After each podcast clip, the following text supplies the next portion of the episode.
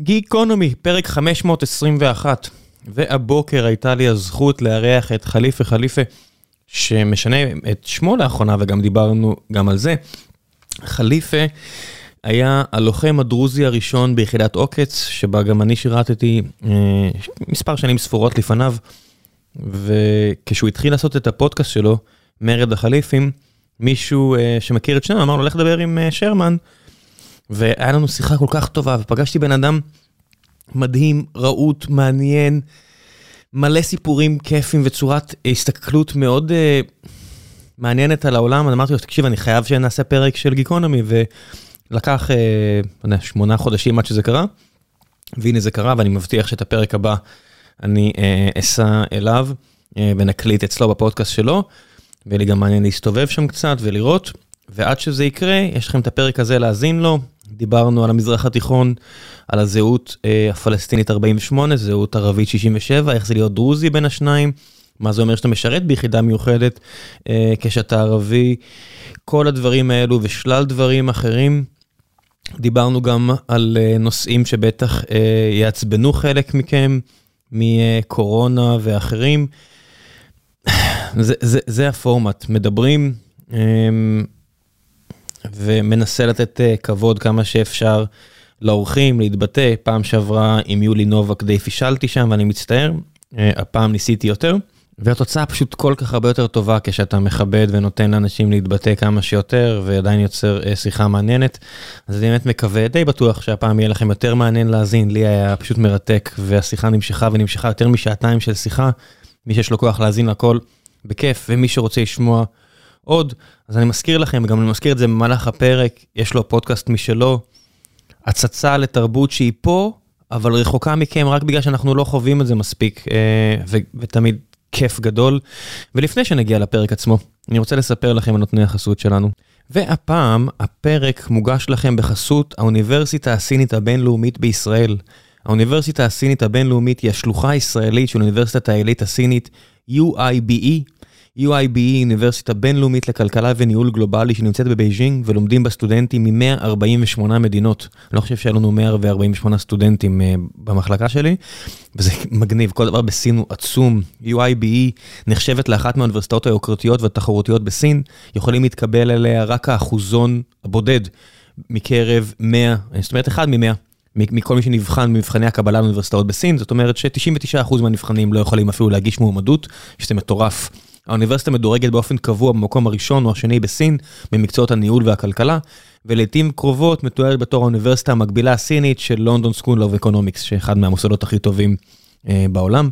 לנושאים האלה, האוניברסיטה הסינית הבינלאומית נמצאת בפתח תקווה, ומציעה בשנת הלימודים הקרובה את תוכנית הלימודים לתואר ראשון במנהל עסקים של UIBE, הנחשבת לתוכנית מנהל עסקים הטובה והמבוקשת בסין כאמור. תוכנית זו נועדה לתת לבוגריה כלים מקצועיים לפעול ולהוביל בעולם דינמי, ו...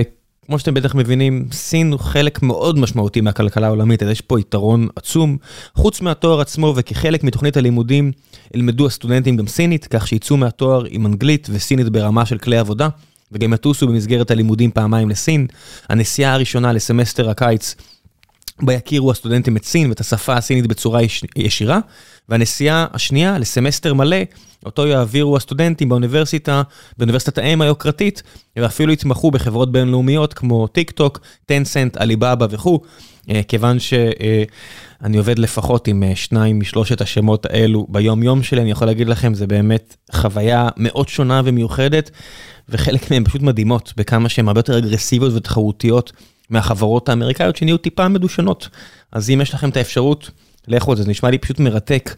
אם אתם אה, שמעתם על מישהו או מישהו שרוצים להתחיל ללמוד ומחפש תואר אקדמי בינלאומי, שייתן לו או לה יתרון, יתרון תחרותי משמעותי בעולם התעסוקה של מחר, תגידו להם להרים טלפון לכוכבית 2852, או חפשו בגוגל האוניברסיטה הסינית הבינלאומית בישראל.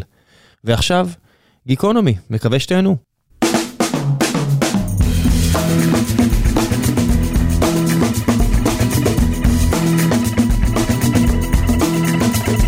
גיקונומי פרק 521, והבוקר יש לי את הזכות הגדולה לארח את חליפה חליפה. ולפני שנתחיל לספר עליך ו- ונשמע מה שלומך, אמרת לי שאתה מחליף את השם? אה, אז שלום, הזכות, הזכות כולה שלי, תודה על ההזמנה. אה, כן, קוראים לי חליפה חליפה, וזה שם שבא עם קצת בעיות. ויש לי שם ילדות שאיתו אני מסתובב הרבה מאוד זמן, קראו לי מאז שהייתי קטן דרוויש, ועכשיו אני מאמץ את זה כי אני אוהב את ה vibe של זה. מה הבעיות של חליפה לפני שעוברים לדרוויש? אה, וואו, כל פעם שאני עושה שיחת טלפון עם שירות לקוחות, מה השם חליפה? שם משפחה חליפה. לא, רגע, שם פרטי. חליפה חליפה, כן, קוראים לי ככה. שמעת על אהרון אהרון? בדיוק אותו דבר, רק ערבי. כן, היה, היה פה, אתה יודע, אתה בסך הכל 521 פרקים, הנה יש לנו כבר פעם שנייה מישהי עם שם כפול. וואלה, מי? כן. אהרון אהרון. אה, הוא היה, הוא היה אצלך, כן. לא שמעתי. כן, כן, אז אהרון היה, וזה נפוץ שם כפול? לא כזה נפוץ, גם השם חליפה הוא לא כזה נפוץ. דרך אגב, יש לי גם את הילדה שלי עכשיו, בערבית קוראים לי חליפה, אבל כשאני מדבר בעברית, אז אנחנו אומרים חליפה, נגיד העסק שלי זה אום חליפה.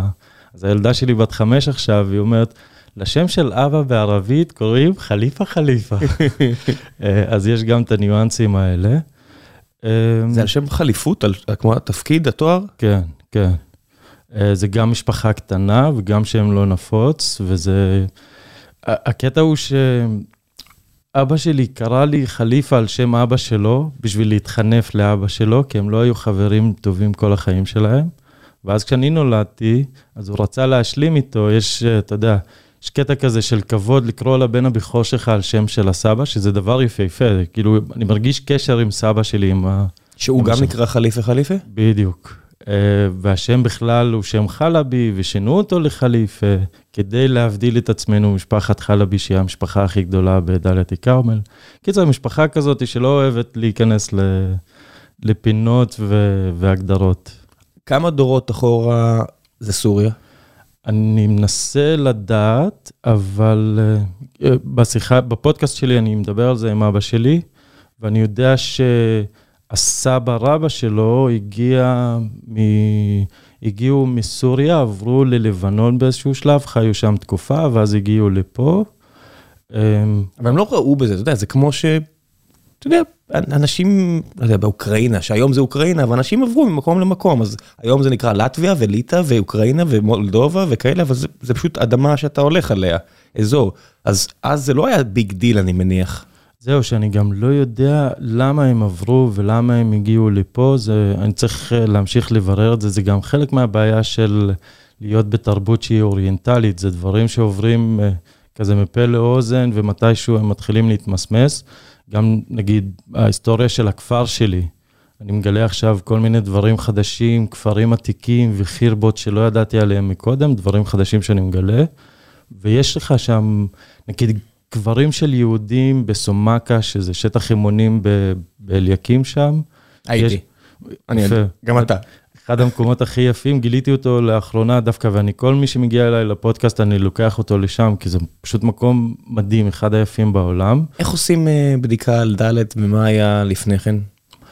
שואלים אנשים, שואלים uh, מבוגרים, יש לנו גם, uh, יש לי בחור בגיל שלי, שזה גם איזשהו תחביב שלו, של להבין את ההיסטוריה של מאיפה באנו ואיפה הגענו, כי אנחנו לוקחים את זה כמובן מאליו.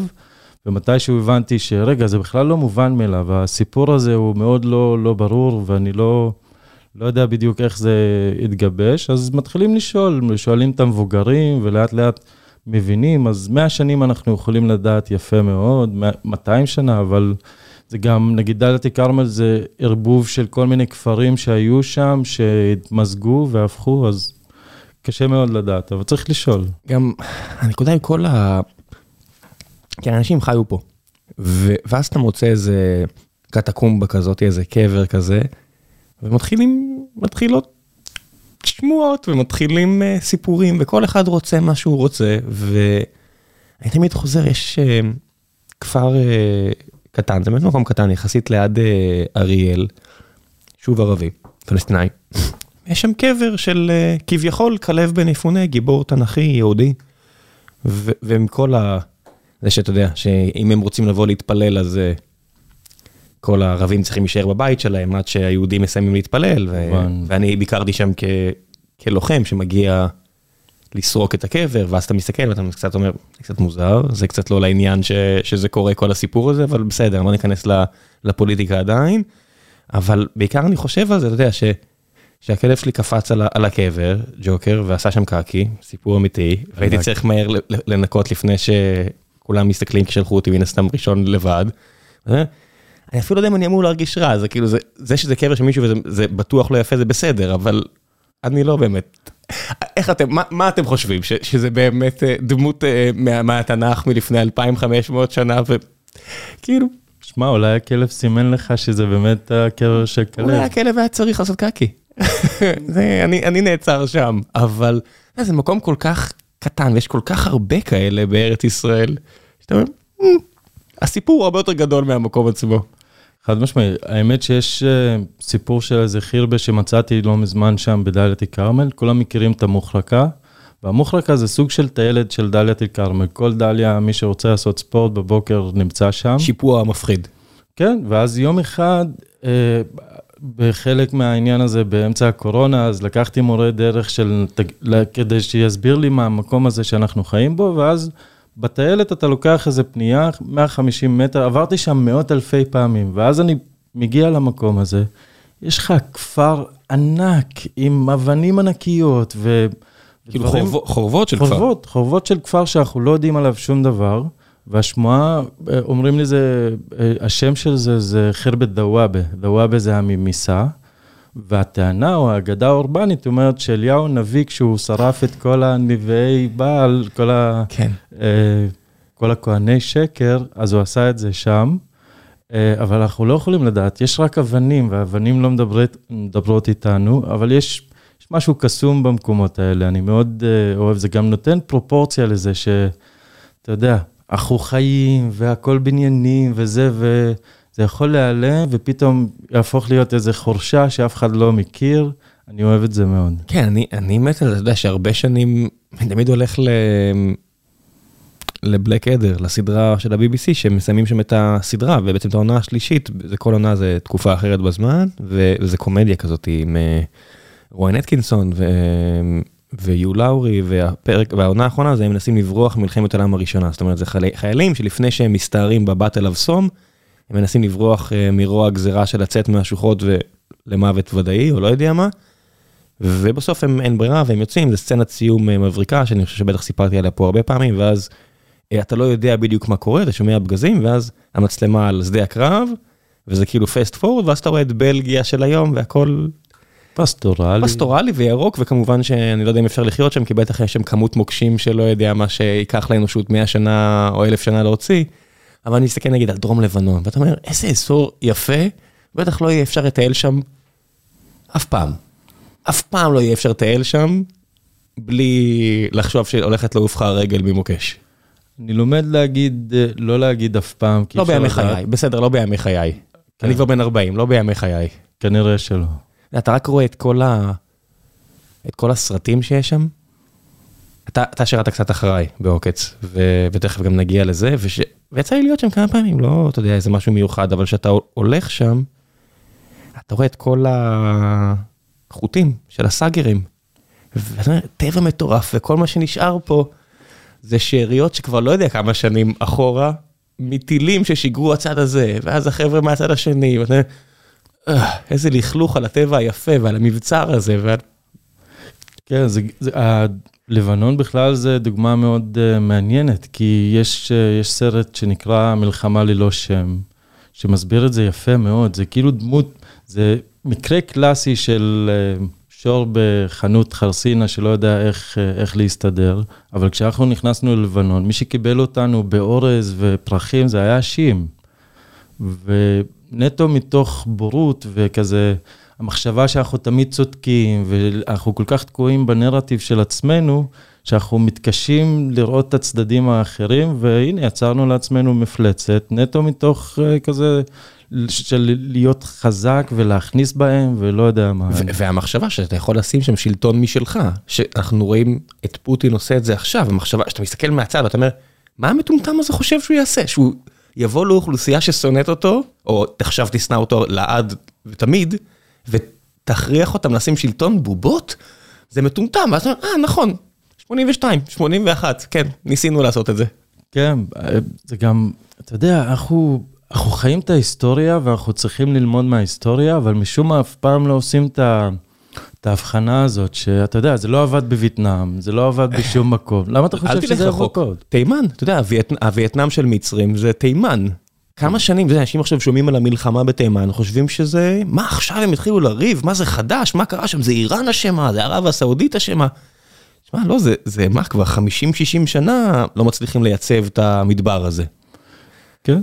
ואתה מסתכל, זה בעיקר מדבר, ואז אתה אומר, טוב, זה עוד משהו, ואז אני רואה, יש כל מיני חבר'ה ביוטיוב שמסתננים לשם, מערבים כאלה, ומראים, ואתה אומר, וואו, איזה יפה שם. וואו, איזה יפה שם. אומרים שהיא מדהימה, כל הערים, גם תרבות. ים, ו...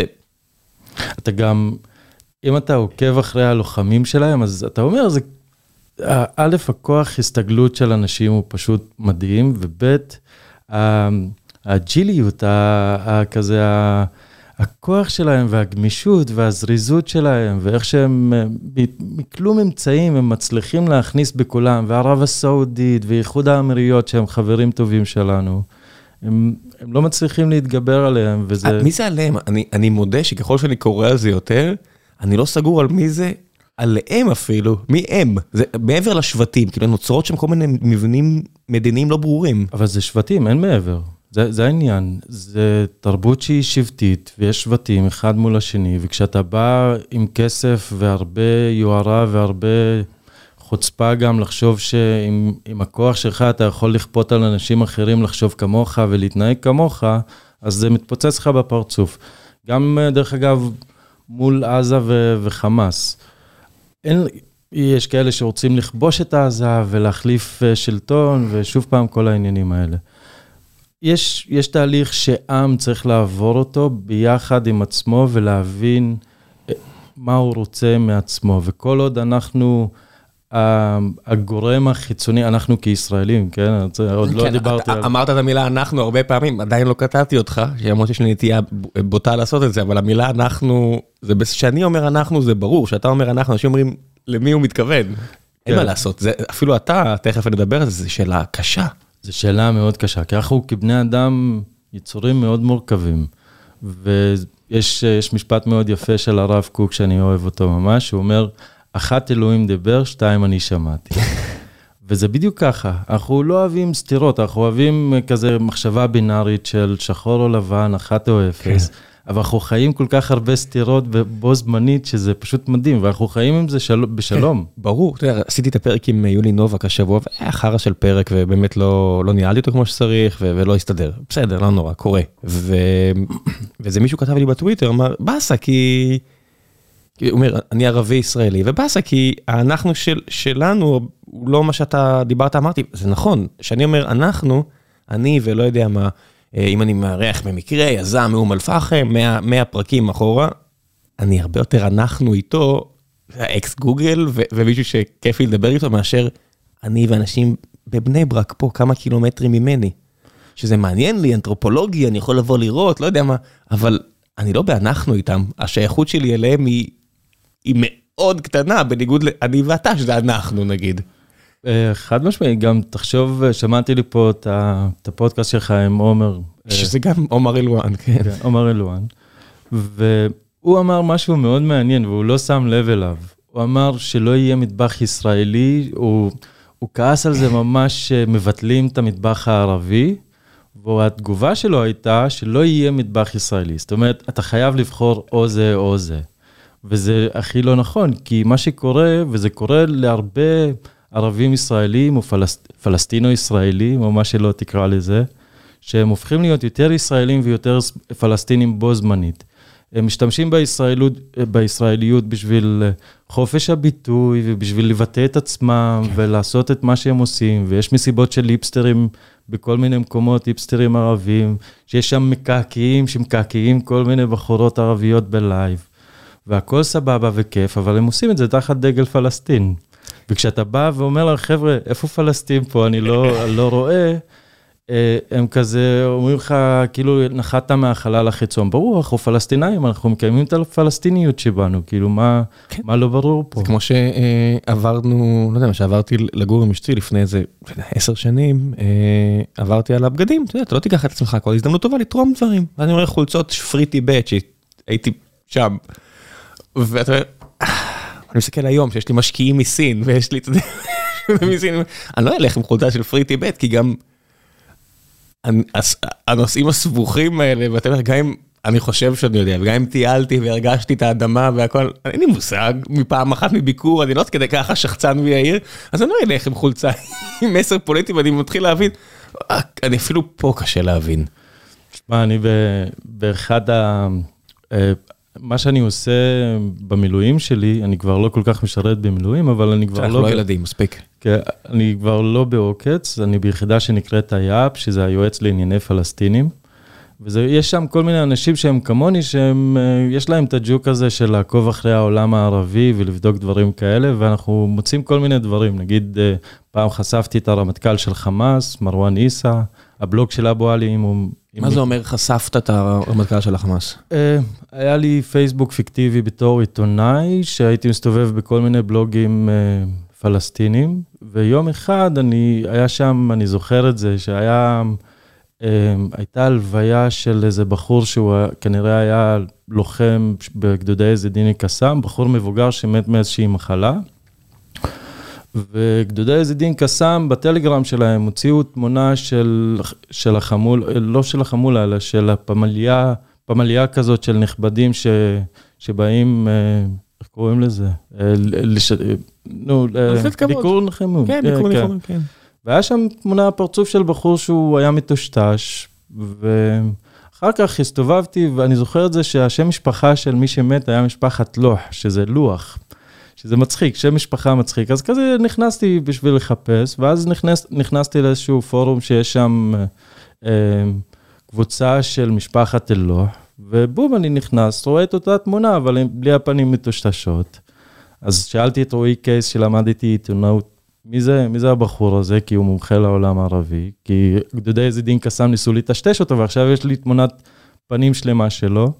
הוא לא ידע מזה, ואז פניתי לאבו עלי, ואבו עלי עשה את החיפושים שלו, מצא שזה מרואן עיסא, הרמטכ"ל של חמאס, שאין תמונת תקריב שלו, הוא איש צללים כזה, והוא כל כך התלהב מזה שהוא, שהוא רצה שאני אבוא לשרת איתו מילואים, ומאז אנחנו חברים מאוד טובים. אז כן, אתה מסתיר פה את השם, אה, אם אתם רוצים תלכו תחפשו, אני לא אעשה את זה בטח, יש אה, ענייני צנזורה גם מסביב, אבו עלי, אה, ערוץ טלגרם, סופר מעניין. אתה, אתה אמרת, הלכתי לאבו עלי, כי בזמנו אבו עלי היה אדם אחד, שלאחרונה היה בכותרות, שוב, לכו חפשו מי שמעניין אותו. אה, היום זה כבר לא בן אדם אחד, כי, כי גם אתה חלק מהחשבון הזה ביחד עם עוד בן אדם אחד, נכון? שלושה? לא, אני לא, הוא בן אדם אחד. הוא עדיין רק בן אדם אחד? בוודאי, כן. הוא הכל, it's a one man show, והוא בן אדם... אה, אז מה, הוא פשוט עזרת לו לתקף דברים שנכתבים ודברים כאלו? כן, אנחנו חולקים, אתה יודע, תחביב כזה, אז אנחנו מעבירים כל מיני בדיחות, ואנחנו עוקבים אחרי עיתונאים, עיתונאים פלסטינאים שהם מבריקים, חלקם פשוט מצחיקים בטירוף, וגם הביקורת שלהם היא מאוד מדהימה. אז אנחנו כזה משתפים אה, כל מיני דברים ממקום ש... של לצפות על העם הזה ולנסות אה, גם להסתכל עלינו ולראות איך זה משליך עלינו. חליפה ואבו עלי, אתה מבין? זה, זה מלך וזה אבו עלי. כן, כן. בסדר, זה, זה כמו, אתה יודע, ערבים ישראלים ו- וחלק פה אה, מהתרבות, זה קצת אה, תרבות של, תרבות היפ-הופ אמריקאית של ה... תחשוב, אפילו מהשמות, ש- שמוחמד זה השם הכי נפוץ, ומוחמד זה כאילו הכי גבוה שיש. כן, כמו שאתה אומר, הכבוד לתת לאבא של אבא, כן. מה יכול יותר מכובד ממוחמד, אבל כולם, אתה יודע, זה נהיה השם הכי נפוץ בהרבה מדינות. נכון, ואם לא זה, אז הטיות של זה, זה אחמד, זה חמיד, כן, כן. זה לא משגע כאילו, ה- אני חשבתי פעם שבצרפת זה מטריף שיש כאילו ספר שמות שאי אפשר לצאת ימינה שמאלה עם השמות, אבל זה הרבה קדושים נוצריים שמותר. בעולם הערבי, העבודה שכולם סביב אה, ח' מ' ד', זה לא קצת כמו חרדים שמנסים לטשטש את האינדיבידואליות? זה בול, זה בול. אנחנו גם מאוד, אה, אנחנו אלופים בלזהות את הבולשיט של מי שנמצא כזה מעבר לגדר, אבל זה משליך עלינו בדיוק uh, באותה מידה. זה כאילו כשאני מסתכל על הפלסטינים והישראלים, גם עם הקיצוניות, גם עם כל התגובתיות של מה שקורה, זה תנועת מראה אחת לאחת. הבגדים משתנים, השפה אולי משתנה, או, אבל המאפיינים הם אותם מאפיינים. אנחנו בתור בני אדם, גם איך שאנחנו בוחרים להגיב לדברים, מאוד מאוד דומה. מתחת למכסה מנוע, כולנו אותו דבר. יש כבר, אה, אמרת עכשיו עיתונאים אה, מעניינים ומצחיקים והכל, ויש שיש לי את המחסום של השפה, שממש אני אשמח יום אחד להסיר אותו. כמה מבין העיתונאים זה חבר'ה כמו אמיר אס או אס, שהם כבדים, שלקרוא אותם מוציא לי את המעיים, שאני לא, לא אוהב לקרוא את הצד היהודי-ישראלי מתבטא ככה, ואני גם לא נהנה לקרוא את זה, כי זה חשוב, צריך, אני, חשוב לי לקרוא את זה, כי אין לי הרבה גישות לקרוא, כן עוד שופט בערבית, אז מבחינתי היא הדוגמה לעיתונות אה, פלסטינית, נקרא לזה יותר לאומ, לאומית, אבל יש גם יותר כלילים. אני לא יודע, אני חושב שבמקרה שלה, ואני לא במקום של לתת ביקורת לאף אחד. לא, אני לא נותן לי ביקורת, אני, אני קורא אותה וזה משהו שלי אישית הוא חשוב, הוא פשוט כבד. הוא כבד כי הוא, אני חושב שהוא, שהוא יהודי. יש איזה קטע כזה של... אה, לב, ליהודים יש להם מלא רגשות אשם, יש על זה גם מלא בדיחות. ואני חושב שגם שוברים שתיקה, וראו את זה עם יולי, שיש הרבה את המוטיב הזה של רגשות אשם, אז אתה מנסה לחפות על זה בלהיות יותר אה, צדיק מהאפיף פה. או יותר לאומי מהערבי. בדיוק. יותר לאומי ערבי מאשר ערבי. נכון, ו- וזה גם בא מהתרבות הזאת שכדי שאני אתאים את עצמי, נגיד אני פלסטינאי, אז אני חייב לבטל כל מה שקורה בישראל, וזה פשוט לא נכון. עובדתית בשטח, בגלל זה אני גם לא צורך אה, עיתונות שהיא ממסדית. לפני, יש חושב שזה היה ב-12 למרץ לקראת היום יום הולדת של, של אימא שלי, לפני שנתיים. חיביתי את הרדיו, כי עד אז הייתי פשוט מכור לחדשות, כל, כל תוכניות החדשות שאין, ומאז הפסקתי לצרוך את זה. אני צורך ערוצי טלגרם ודברים כאלה מהשטח, אבל לא קורא את האנשים האלה ולא עוקב אחריהם, ובאמת, אפילו לא מבזבז את הזמן שלי עליהם. כן, כי... זה, זה נראה לי די מת. זאת אומרת, אני מסתכל על זה, אני אומר, בסדר, ב-CNN, בארצות הברית, מי שרואה את זה זה בני 60 פלוס, ו... ואני רואה מה שקורה ברוסיה, שאתה אומר, אוקיי, מדינות שרוצות לבטל את חופש העיתונות, הנה, בלחיצת כפתור אין, היום לא יהיה, אולי שבוע הבא כבר לא יהיה בכלל. ואני מסתכל על הצעקנים האלה בחדשות, זה שיולי הייתה מגיעה לחדשות, זה היה נגמר בבוגדת, בוגדת. למה אתם צורכים? כאילו, אני, אני לא צורך את זה, אני לא, אני לא מבקר, אני אומר, לפעמים משעמם. ואתה מכיר חלק מהאנשים, זאת אומרת, אתה, אתה מכיר את אלון בן דוד שהיה פה וכל מיני כאלה, חברים שלך, אני לא מבקר אותם, אני מבקר את המדיום, אני אומר, מבחינתי הרבה יותר מעניין לקרוא אה, טוויטר, פייסבוק, טלגרם, כי גם יש לי כפתור translate, שהוא בדרך כלל די טוב, אני מרגיש. הוא, הוא טוב, ותחשוב על זה שלך יש הרבה יותר כוח, כי לך אין עורך, אין אה, קהל שאתה צריך אה, לרצות אותו. זאת אומרת, יש את הקהל, אבל הקהל בא אליך בגלל מי שאתה. ומי שלא רוצה שילך. בדיוק. ואתה לא חייב, זה נותן חופש, חופש שלנו יש אותו, לאנשים אחרים אין אותו, וצריך אה, לשים את זה במקום. אבל העניין הוא שבמבחן התוצאה, התקשורת פשטה את הרגל. כאילו, יש ציפייה כזאת שבגלל היא לא פשטה, היא צריכה להשתנות, זה בסדר, זה, זה פשוט, כי אנחנו חיים את זה, אז זה כואב, אבל זה צריך להשתנות. אני אומר פשטה את הרגל, כי אני כשלמדתי עיתונאות, אז אמרו לי שהיא כלב השמירה של הדמוקרטיה, ובמבחן התוצאה היא פשוט לא עושה את זה. אתה יודע, היה פעם אה, איזשהו אירוע כשאני למדתי עיתונאות, של אה, פיגוע של דאעש שהיה, של פיגוע של דאעש שהיה בגבול סיני. נכנס, חטפו שם איזה משוריין של צבא מצרים, נכנסו פנימה ועשו קצת בלאגנים, אם אני זוכר נכון, זה היה באזור כרם שלום, והיה שם גם את התמונה של ברק עם איזה לוחם של ימ"מ שאחר כך הוא נהרג. אבל לא... משקיפים על הגבול, כן. בדיוק. בחור ממוצא צרפתי, אני זוכר. נכון, נכון, כן, נכון, כן. בדיוק אותו בחור. ושעתיים אחר כך צה"ל עשה איזושהי פעילות ואמרו כל העיתונים, הארץ, צפונה ודרומה, אמרו שצה"ל הוציא, ה... אה, הוציא איזשהו מבצע וחיסל את המארגנים של הפיגוע הזה. וכולם תפסו את זה כאילו עבר חלק. ואז אתה אומר לעצמך, רגע, רגע, רגע, איך יכול להיות כל כך מהר, באו, הגיעו לבן אדם בעזה וחיסלו אותו, וכשאתה חופר בדיוק אה, לעומק, אז אתה רואה שאין שום קשר בין הדברים. צה"ל פשוט רצה איזושהי תמונת ניצחון. בדיוק.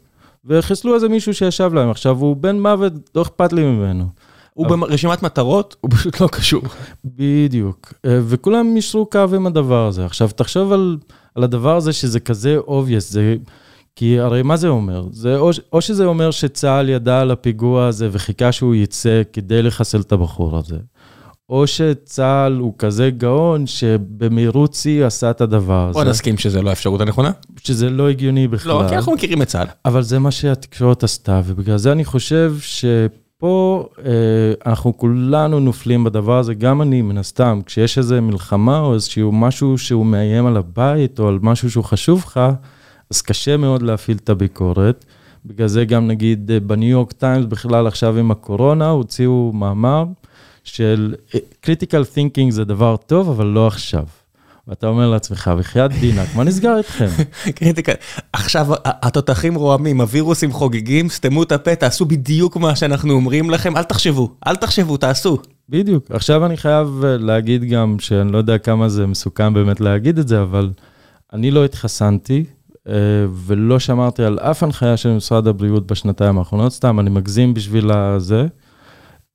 ווואלה, כשחיביתי את הרדיו, אני לא ראיתי את המגיפה הזאת. עכשיו, אני לא ממכחישי הקורונה, לא חושב שום, שום דבר קונספירטיבי שהוא, אני פשוט אומר שיש הבדל מאוד גדול בין מה שאנחנו שומעים בחדשות לבין מה שקורה באמת, וזה נטו גם מונע מעניינים של רייטינג ושל דברים כאלה, שזה צריך להיות מודע אליהם. תשמע, אתה יכול להגיד שרואים את המאקרו. זאת אומרת, יכול לשבת לך עכשיו איזה פאוצ'י כזה בארצות הברית, והוא רואה את כל העולם בתור uh, מי שמוביל את הנושא הזה בארצות הברית, והוא אומר, uh, אני רואה רחב, תעשו ככה, כי ככה וככה, זה קצת uh, גנרל ששולח uh, חוליות, הוא לא שולח, הוא שולח חטיבות, חטיבות שולחים גדודים, גדודים שולחים חוליות, ויש, uh, מהזווית של החוליה, אתה לא רואה מה קורה.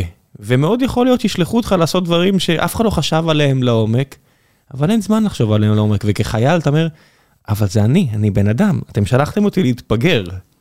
ואתה יודע, אפילו, כן, אתה יודע, אני לא אחזור, לא משנה, ו- ואני אומר, אף אחד לא השקיע בזה עכשיו, כן, אני אומר, כן, הם חושבים על המקרו. אתה יכול להתבאס, אבל זה מה שזה. יש להם את העבודה שלהם, העבודה שלהם זה לא לדאוג לבן אדם אחד הרבה פעמים, בטח לא במלחמה. ברור, לא, אני גם... והם משתמשים בתקשורת, וראינו את זה עכשיו, עם המבצע הטעיה, שעבדו עליו שלוש שנים בעזה. כן, מאוד מתוחכם. מאוד, כן, עבד מעולה, כן, גם אני נפלתי בזה. אבל הם משתמשים בתקשורת בתור, אולי תמיד זה היה ככה, בתור עוד כלי. זה תמיד היה ככה. כן, אני מוריד את האולי. זה תמיד היה ככה, דרך אגב, גם לא ציינתי, לא נדבקתי בשום דבר, ואני שוב אומר... לפי מיטב ידיעתך. לא, לא הייתי חולה. לא, זהו, לא היית חולה. אתה לא יודע אם לא נדבקת, לא היה לך סימפטומים ולא היית חולה. כן, אבל זה לא מנע ממני, נגיד, לקחת את אבא שלי ראשון להתחסן, אבל מה ששכנע אותי בלהסתכל על זה אחרת, זה היה דווקא עזה. כי היה שם איזה קטע שצפון איטליה הייתה על סף התפרקות, ואני פחדתי מזה פחד מוות. גם הקורונה פגעה בי מאוד אישית, אני בעלים של קייטרינג. الله يستر מה שעברתי. אום חליפה. אום חליפה. חליפה. תגיד, אתה לא אמרת מה השם של הפודקאסט, לא אמרת את השם של הקייטרינג, אתה לא, מה אתה, מה הולך? בסדר, תרוץ, תרוץ, בן אדם, אנחנו לא... אנחנו חיים. תגיד, זה קייטרינג טוב, אכלתי, טעמתי, די. זה קייטרינג דרוזי כשר, וכן, חטפתי מזה קשה מאוד, זה לא שהקורונה לא פגעה בי, אבל היה איזה קטע כזה שאמרתי לעצמי, עזה זה המקום הכי מבודד שיש, הכי צפוף שיש, תשתיות על היוסטור, אין להם בדיקות, אין להם שום דבר. ואז נכנס הווירוס לשם, ואתה רואה, וואלה, כאילו בסדר, הם היו עושים בדיקות עם, אתה יודע, 45 אחוז, 55 אחוז חיוביים, ואתה לא רואה אותם פותחים קברי אחים ומתחילים לזרוק כל מה שזז שם. כן. אז שם התחלתי כזה להבין, אמפירית זה כנראה לא מה שאני רואה בטלוויזיה. שמע, זה, זה פשוט, בגלל שחשבתי על זה הרבה, ומן הסתם זה נפיץ, ואולי אני אשלם על זה ביוקר, אבל אה, בסוף... זה צרות עולם ראשון באקסטרים, וירוס כזה. זה שאתה עושה כבר אופטימיזציה על האיכות חיים בגבוה, שאתה אומר, אני רוצה גם אנשים בני 78 שיגיעו לגיל 88, וזה חמישה אחוז שעלולים למות, וחמישה אחוז זה הרבה במצב של עולם ראשון אקסטרים. שאתה עזה, ואתה מכותר מכל כיוון אפשרי, ויש עליך שלטון שהוא קצת מז'נון, ויש 50 אחוז אבטלה, באמת על הבולבול שלך כנראה וירוס כזה, כשאתה ישראל או קליפורניה, והחיים כל כך נוחים וכל כך טובים, והאפשרות שילד ימות היא, היא לא תעלה על הדעת, ואפשרות שהאימא שלך לא תגיע לגיל שיבה טובה, היא לא תעלה על הדעת, אז אתה עושה כבר אופטימיזציה ואתה מוכן להקריב זכויות בשביל הנוחות הזו, ואני אומר, זה, זה סיפור שמטריף אותי, אבל יש וירוס אחר, אפסטין בר ויירוס, ABV, אה, שמוביל למחלה שהסימפטומים שלהם קשים, מחלת הנשיקה, כל מי שילד שלו חלה בזה, או הוא חלה בזה, זה מחלה מבאסת. וכמו שאומרים על לונג קוביד, יש, אני לא יודע מה זה, עדיין אנחנו לא יודעים, אבל יש משהו לונג קוביד לאחוז מסוים מהאוכלוסייה. הלונג ABV, שזה הווירוס אחד הנפוצים בעולם, 95% מהאמריקאים, זה היום כבר ידוע, זה מחלות, כנראה, אלא אם כן יגלו משהו אחר, זה מחלות אוטואימיוניות קשות. זה, זה לופס, וזה MA, זה M, טרשת נפוצה, MS עכשיו, ו, וכל מיני כאלה. האם נצא עכשיו במבצע הדברה ל-ABV? זה וירוס שאפשר, כמו, כמו, כמו קורונה. אבל אי אפשר, ואתה גם לא יכול לנהל את השיחה הזאת, כי יש דיסוננס מטורף, ואנשים אומרים, לא, קורונה, אבל יש עוד וירוסים, והווירוס הזה יכול לגרום, הלונג שלו, הלונג ABV שלו, זה נורא, זה פשוט אחוז מהאוכלוסייה, 5,000, 10,000 אנשים, החיים שלהם ייהרסו, זה מחלות קשות, בוא נעלים את זה. לא, לא, לא, אחי, אל תגזים. עזוב וירוסים, בוטנים. אלרגיה לבוטנים. כן, אז בוטנים, אתה יודע, יש לה בילד של, בגן של אה, ברי, לש... בגן הקודם היה מישהו שאלרגי לחלב והכל, אז אמרנו, בסדר, אז איקס, הילד, בסדר, אז צריך לי, זה, זה הרבה יותר קל מווירוס, וירוס זה גם מדבק יותר, אני לא אעשה לגמרי את ההפרעה, אבל יש וירוסים, בווירוסים, יש וירוסים שהעולם יכול לטפל בהם. שפשוט בגלל שזה פוגע רק באפריקה, או פוגע באחוזים יותר קטנים, או כי לא עשו מזה מספיק רעש. זה תקשורת, זה הכוח של תקשורת המונים אה, לזרוע טירוף. נכון, שגם מפמפמים אותם מסרים שצריך אה, לשבת שנייה ולחשוב מהם המסרים האלה, אבל פה זה הזמן גם להגיד שברוך השם, היינו יכולים להיות במציאות שהיא הרבה יותר גרועה ושזה יהיה הצרות שלנו. יש מציאות הרבה יותר גרועה, פשוט לא לנו, באוקראינה אתה רואה עכשיו מה זה בעיות אמיתיות למדינה, מלחמה. כן, אני גם חייתי תקופה באוקראינה ויש לי את העובדים שלי שם, אני מדבר איתם, זה זוועת עולם. כן, זה, זה... איך זה עבורך נגיד שיש את המבצע, אני מצחיק, אני עכשיו משתמש ברטוריקה של פוטין, מבצע, לא מלחמה. Mm. יש את המלחמות בעזה, ואתה יכול לקרוא את הדיווחים, ואנשים שאיבדו את הילדים שלהם והכל, ושאני נגיד רואה את הרופא ההוא שאיבד את כל המשפחה שלו, אני קורא תרגום של מה שהוא אומר, זה לא בשפה, ופה שאני רואה כאילו אנשים באוקראינה וזה בעברית, כי יש עדיין יהודים שמישראל, דרך שלום בוגוסלובסקי, אז הוא, אני רואה קטעים בעברית, וזהו, אני לא יכול לחזור ליום יום שלי, זה, זה בור צער שאין תחתית. אני אגיד לך איפה, איפה זה פגש אותי הכי הרבה, זה דווקא היה באיזה תוכנית שעבדנו עם עובדה, על יום שישי השחור, עם החטיפה של הדר גולדין. אה, ומה שקרה שם, אה, ישראל שהיא נפצעה עם העניין הזה של גלעד שליט ולא רצתה לחזור עליו יותר. ברגע שהיה סיכוי לחטיפה, אז הוציאו נוהל חניביאל, והתחיל שם בלגן אחד גדול. אני זוכר גם... אל, בוא, בוא נגיד מה זה בלגן, זה לא... הפלנו שם כמות פצצות מטורפת על שכונה. בוא, זה לא בלאגן, זה מילה יפה למה שהיה. אז לא, בוא אני אסביר לך בדיוק מה, מה קרה שם. מה שקרה זה שאחרי שהייתה את החטיפה, אז ישראל חשבה שהם חטפו את הגופה לאיזה בית חולים. הוא לא בית חולים, הוא מרכז רפואי כזה שקוראים לו בית חולים ברפיח, שנקרא בית חולים יוסף א-נג'אר.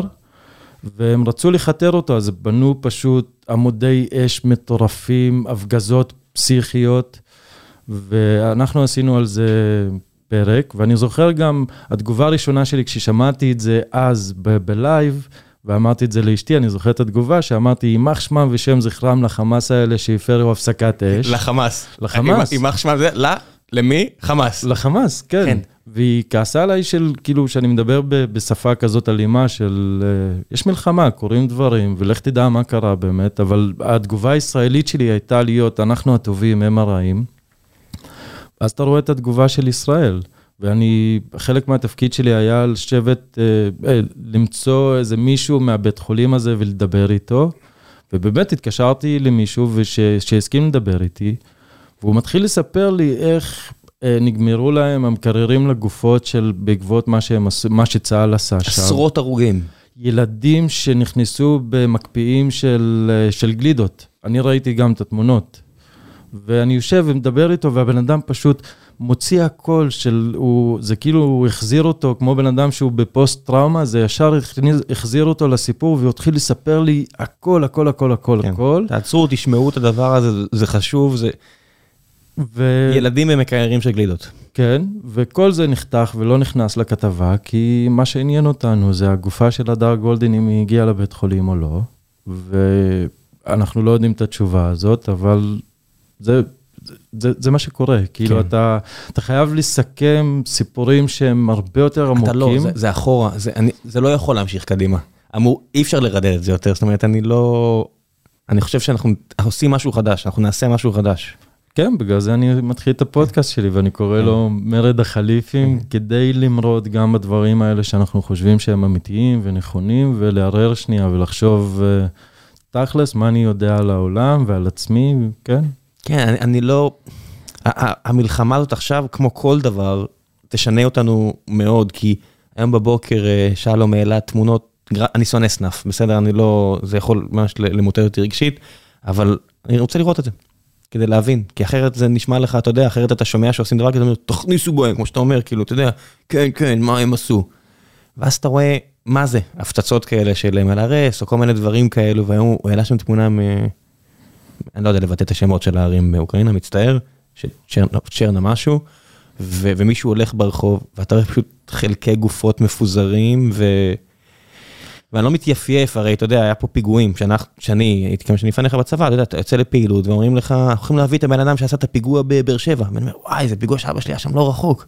כן, זה, ואתה יודע, וגם שם יש חלקי גופות והכל, ואתה אומר, כשאני הולך בדיזינגוף על המעבר חצייה פה, אני אומר, כן, פעם היה פה ילדים מחופשים, ואז שנייה אחרי זה מפוזרים. זה פשוט, אבל אי אפשר להתעלם מזה שזה, יש מחיר לחרא הזה.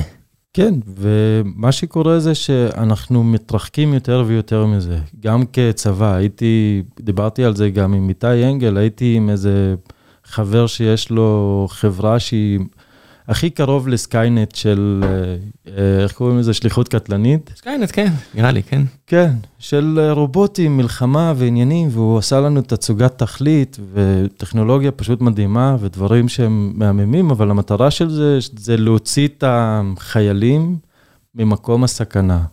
וזה גם מה שארצות הברית ניסתה לעשות באפגניסטן, עם כל הלוחמה של הדרונס, של המזל"טים, מל"טים, איך שלא תקרא לזה.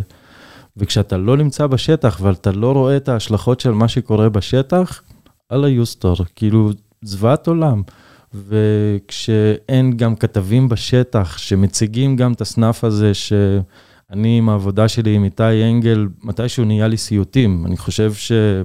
מה, אתה ממש רואה, חוזר אליך בחלומות, אה, לגמרי. הגופות וה... חלמתי על זה שאני שבוי של דאעש, כי אתה רואה גם יש בזה משהו מאוד מפחיד, הרוגע שהם נמצאים בסרטים האלה, וההשלמה הזאת שעכשיו אני כבשה. ושוב, כשאתה אומר הם, אנחנו אפילו לא יודעים, אנחנו מדברים על הבן אדם עם הסכין, או הבן אדם בסרבל הכתום שהולך עכשיו, זהו, זה הדקות האחרונות בחיים שלו. נכון, וראיתי כל כך הרבה שמתישהו זה חדר אליי והתחיל לרדוף אותי בחלומות, כן. כן, אני, אני, לא תפסה אותי הטראומה בשום שלב, לא הייתי מספיק קרוב כנראה בעצמי לזה. אחי נגיד, אה, אחי הגדול שחטף כדור בגב בלבנון, כן צריך להתמודד עם זה כי הוא היה בסיטואציה הרבה הרבה יותר מוחשית וקשה, פיזית ורגשית. אמ, אני זוכר רק כשיצאנו לפעילויות האלה בצפון הרחוק, שהייתי חי בסרט, אתה יודע, אמרתי, אני שם את היד על האקדח או שם את היד על הסכין, ולי זה לא יקרה, אני לא מוכן לסרט הזה. ובאמת, אתה יודע, אה, שנה אחרי, שנתיים אחרי, מישהו מהצוות שלנו זה אח שלו. אני לא אספר, אני לא אכנס לפרטים כי זה סיפור קשה מדי, אבל זה אח שלו. כן, שמע, אני בריאיון האחרון אה, ראיינתי את נווה רחמן, שהוא לוחם סיירת מטכ"ל, שהוא סיים את הצבא שלו, אה, הגיע, הגיע לאוניברסיטה, למד שם באיזה תוכנית אה, של מצטיינים ודברים כאלה, ומתישהו נקרא למילואים, שבועיים כזה מהחיים, לקחת uh, הפסקה, לחזור, הוא לא חזר אותו בן אדם, והוא המשיך, uh, ניסה לקיים את הקצב, ש... סליחה. כן, כן. ניסה לקיים את הקצב של החיים שלו חזרה כמו שזה היה, והוא לא הצליח לסגור את הפער, כי הוא נהיה פוסט-טראומטי, ושלוש שנים אחר כך הוא התפרק, ואתה רואה ש... שנינו קורבנות של התפיסה הזאת של מה זה להיות גבר ומה נדרש מאיתנו, והם החדירו לנו כל כך הרבה, הם זה, אני מתכוון למערכת החינוך, או מוסדות שאנחנו יצאנו מהם שהם... ניסו לבנות אותנו בתור יפה הבלורית והתואר. אה, בלורית לא היה לי אף פעם, אבל ניסו לתת לך נרטיבים וסיפורים שאני יכול להבין איפשהו את ה... זה מצחיק איך הכל, כאילו, זו מדינה כל כך קטנה, אז אני מכיר חברים שלו. כאילו, אחד מי שעבד איתי, עבד אצלי בפפר, ואני עדיין בקשר מאוד קרוב אליו, מישהו שאני מאוד מאוד אוהב. היה איתו בצוות, במטכ"ל, ואמר לי איך החברים מנסים לדאוג לו וכמה זה כל כך קשה שבן אדם נמצא בכלוב הזה בתוך הראש שלו. לא משנה, אני לא ניכנס לפרטים, צנעת הפרט, אבל אני, אני, אני זוכר שהיינו יוצאים אה, מסירקין בחורף, ואתה הולך עם השרוולים מקופלים. כן. ו- ומישהי, אתה יודע, באוטובוס מפתח תקווה לתל אביב, מתל אביב לבאר שבע, אמרת לי, מה זה, למה אתם חיים בסרט? למה השרוולים מקופלים? והבאתי לה תשובה, אמרתי לה, תקשיבי, לפני חודש הייתי צריך לשכב, לא יודע מה, איזה 48 שעות בהר דוב אה, בינואר זה היה. אתה צריך להיות טיפה יותר קשוח, וזה כן עוזר. היום אני עכשיו, אני בן אדם רך לאללה, אני לא יכול לשרוד דברים כאלה בלי להתפרק מיד. מנטלית ופיזית. שמע, זו שאלה מעניינת, כי הגוף שלנו ו, וגם הראש שלנו, הם צריכים להתמודד עם אתגרים בשביל להגיע למקומות שהם יותר טובים ולפרוץ את הגבולות שלנו, אבל השאלה נשאלת זה, מה, מה המחיר? מה המחיר, כן. כן, כי... זה אח שלי, אה, אח שלי נפצע בלבנון באמצע שנות ה-90, אה, תחילת שנות ה-90, ו... וסבא שלי, אתה יודע, זה הנכד שלו, ומגיע, ואז גם אני נפצעתי, פציעת עוקץ קלאסית, כלב, אצבע, yada yada yada, ו... וסבא שלי תמיד היה רגוע. ועל ערש דווי, אתה יודע, הוא לא הסכים להגיד לנו דברים, אבל על ערש דווי, אה, הוא סיפר לנו סיפורים. לי, אה, סטלינגרד, דברים כאלה, כחייל בצבא האדום. רוס, רוסיה באה, לקחה אותם כמולדובנים, רומנים, לא יודע מה, לפני שנייה וחצי אימפריה עות'מאנית, והנה עכשיו הם נלחמים בצד השני. לקחו אותם לקרבות הכי גדולים בהיסטוריה, קורסק, סטלינגרד, מדהים. ואתה אומר, הוא חי, הוא לא פוסט טראומטי כי... לא, כי לא יודע, כי אני לא מבין איך הוא כן, אלה לא, ומה שהם חוו שם זה, זה ב... אין לזה, אין לזה להשו, להשוות, אני רואה דברים של הקרב הזה בקורסק, זה היה כאילו מטחנת בשר שהיא לא, היא, היא, היא, אין, אני לא יודע אפילו איך לעכל דבר כזה, והוא היה שם בכל החיים, הוא לא... כן, זה, זה, זו נקודה מאוד מעניינת של מי, מי כן נפגע מטראומה, או מי יכול להסתגל לזה. לפי דעתי, צריך לזה הרבה מאוד uh, מחקר, כי זה סופר סופר מעניין. אני חושב נגיד על סוריה ותימן שהזכרת, ואני אומר, אנחנו עדינים, אנחנו כאילו במזרח התיכון, האזור הכי שקט פה, תנסה לחשוב כמה אנשים פגועי טראומה ו- ודברים נוראים שקורים סביבנו, והם חיים. כאילו, כי הם הרבה יותר קשוחים ממני. אני אמרתי, זה מה שאמרתי על הקורונה. אני בכזו רמת נוחות, ואני כן, אני כן התחסנתי שלוש פעמים, אני אגיד, התחסן גם ארבע פעמים, חמש פעמים, כמה שצריך, כי אני כזה רך, כי אני נלחם על הרכות שלי. זה הדבר הכי קשוח שאני עושה, זה שאם יורד גשם חזק, אני יוצא לרוץ כדי קצת טיפה להיות פחות חלב וחמאה, אבל אני בן אדם מאוד מאוד רך, ואנחנו נלחמים על הרכות הזו עוד ועוד, אבל אנחנו גם מורידים את היכולת להסתדר כשמשהו רע יקרה פה, ומתישהו רע משהו רע פה יקרה, מאיזושהי סיבה. היכולת להתמודד תהיה אפסית כמעט. כן, יש על זה משפט שזמנים קשים עושים אנשים רכים. חזקים. לא, זמנים קשים, אה, עושים אנשים חזקים, כן. וזמנים טובים עושים אנשים רכים, כן. כן, כן, אני... זה...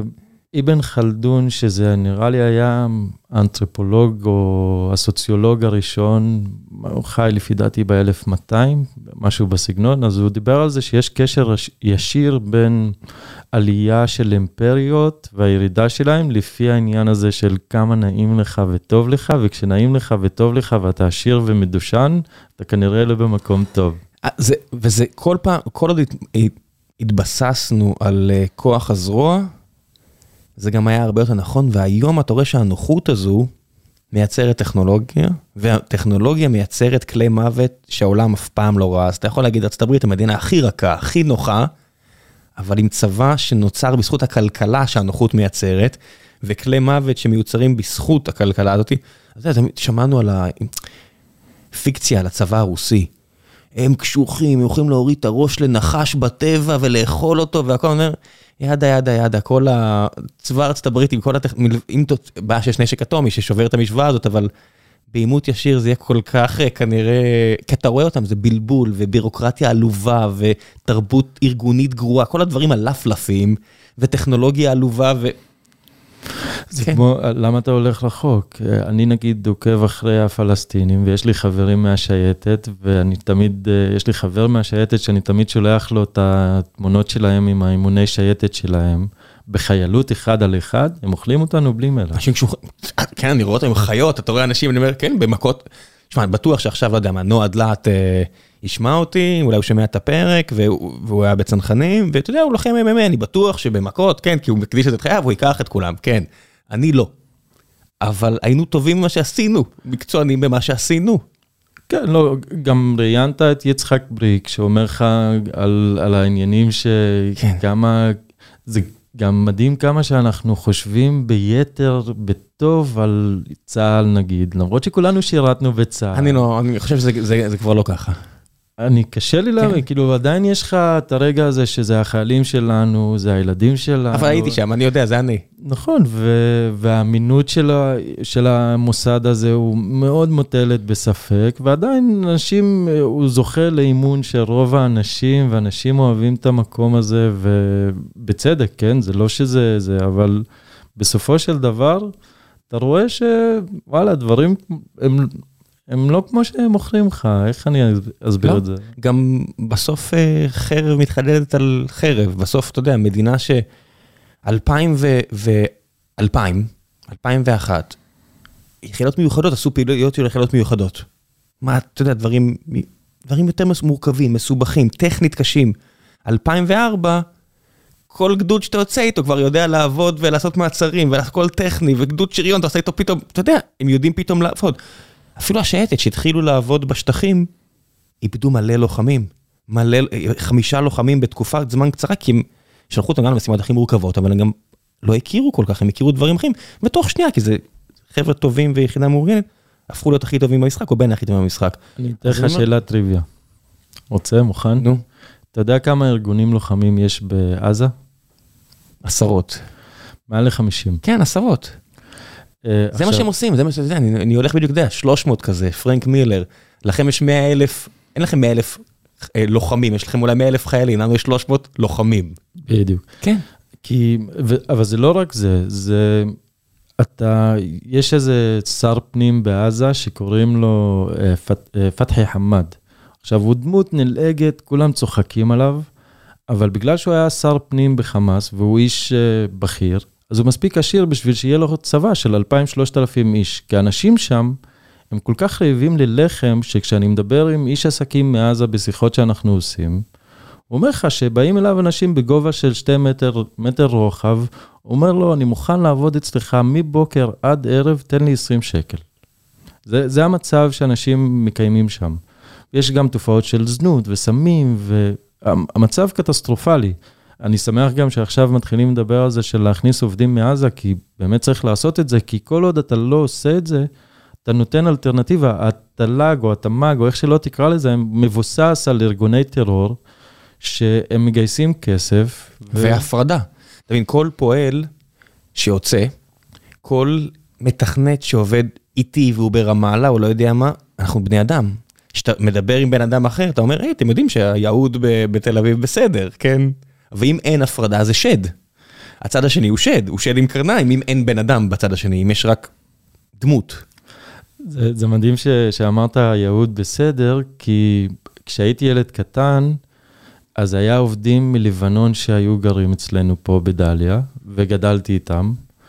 ואני לא זוכר מאיפה או איך קיבלתי את ההבנה שיהודים הם לא בסדר. ופעם ראשונה שהלכתי לים המלח, הלכתי עם החבר'ה האלה, ואני נכנס לים, מה אני, מה אני יודע, ילד בן חמש, חמש או שש, משהו בסגנון. איך שנכנסתי, פתחתי את העיניים, ישר כל העיניים שרפו לי. לקח אותי איזה בחור יהודי הצידה, אני זוכר את הבקבוק גם, שהתחיל לשטוף לי את העיניים, ואיכשהו שחרר אותי, אחרי שבכיתי שם, כמו לא יודע מה, אז הלכתי אליהם, דבר ראשון שאמרתי להם, אה, הנה, לא כל היהודים רעים. כן, אנקדוטות זה חזק. אנקדוטות זה חזק. תגיד, שהיית... אתה התגייסת ליחידה 2004, 5? 4. 4. 2004 אתה מתגייס, זאת אומרת שהתחלת לראות פעילויות אמצע 5, משהו כזה? אה, לא, אני גם לא כזה, לא היה לי הרבה ניסיון מבצעי, כי מה שקרה לי זה שהכלב שלי מת שבועיים אחרי, לפני סוף מסלול. מה קרה? היה לי כלב עילוי, קראו לו בן, הוא היה פשוט מדהים, והוא מת במכת חום. אה, לקחנו אותו לאימון, ואימון אה, ריצה, היה צריך, אה, היה צריך לעמוד באיזשהו סרגילון, ואתה מכיר את הכלבים האלה, הם כל כך דפוקים שמבחינתם לאכול, לישון או לחיות, זה, זה צורך שני ל- לעבוד ולהתאמץ ולהיות כלב עבודה. כן, הם קוראים לזה לשחק, אנחנו קוראים לזה לעבוד, אבל כן. אה, והוא שרף את עצמו למוות פחות או יותר באותו אימון, ואז אה, נתנו לי כלב אחר, המפקדים שלי די אהבו אותי, אז רצו לתת לי כלב שמיועד להשתחרר הביתה. והכלב שהיה מיועד להשתחרר הביתה לא קיבל אותי בהתחלה, אז הוא נשך אותי כמה פעמים.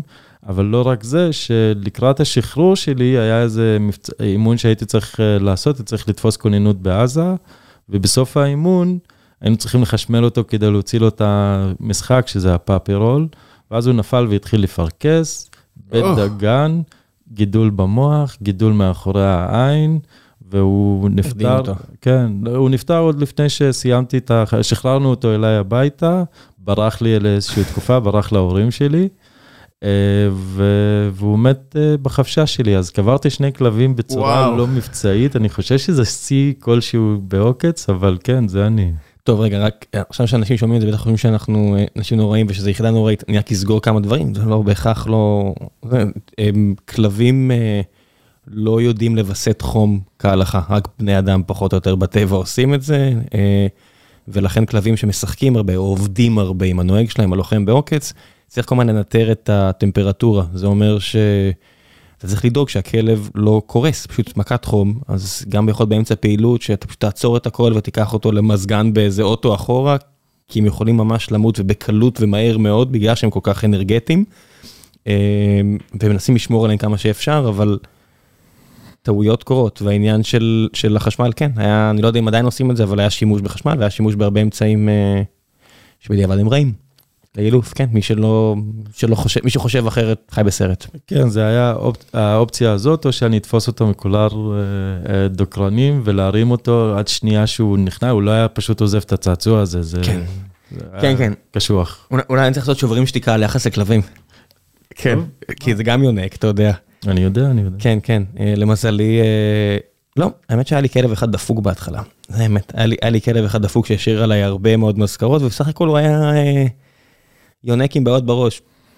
אה, אבל אה, לא. כולנו. לא אין מטפל. כן, אה, והכלב השני שהיה לי, היה באמת מדהים וסופר רך ו- ו- וכיפי עד שגם הוא אה, נפצע.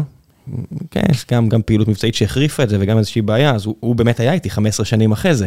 תגיד, יש לי, יש לי שאלה. אתה חושב שבמיוחד שגם יש לך ילד צעיר עכשיו, אתה חושב, כי החוויה שלי נגיד אה, הייתה כזאת, שלהיות כלבן, זה ממש עזר לי להיות אבא אחר כך.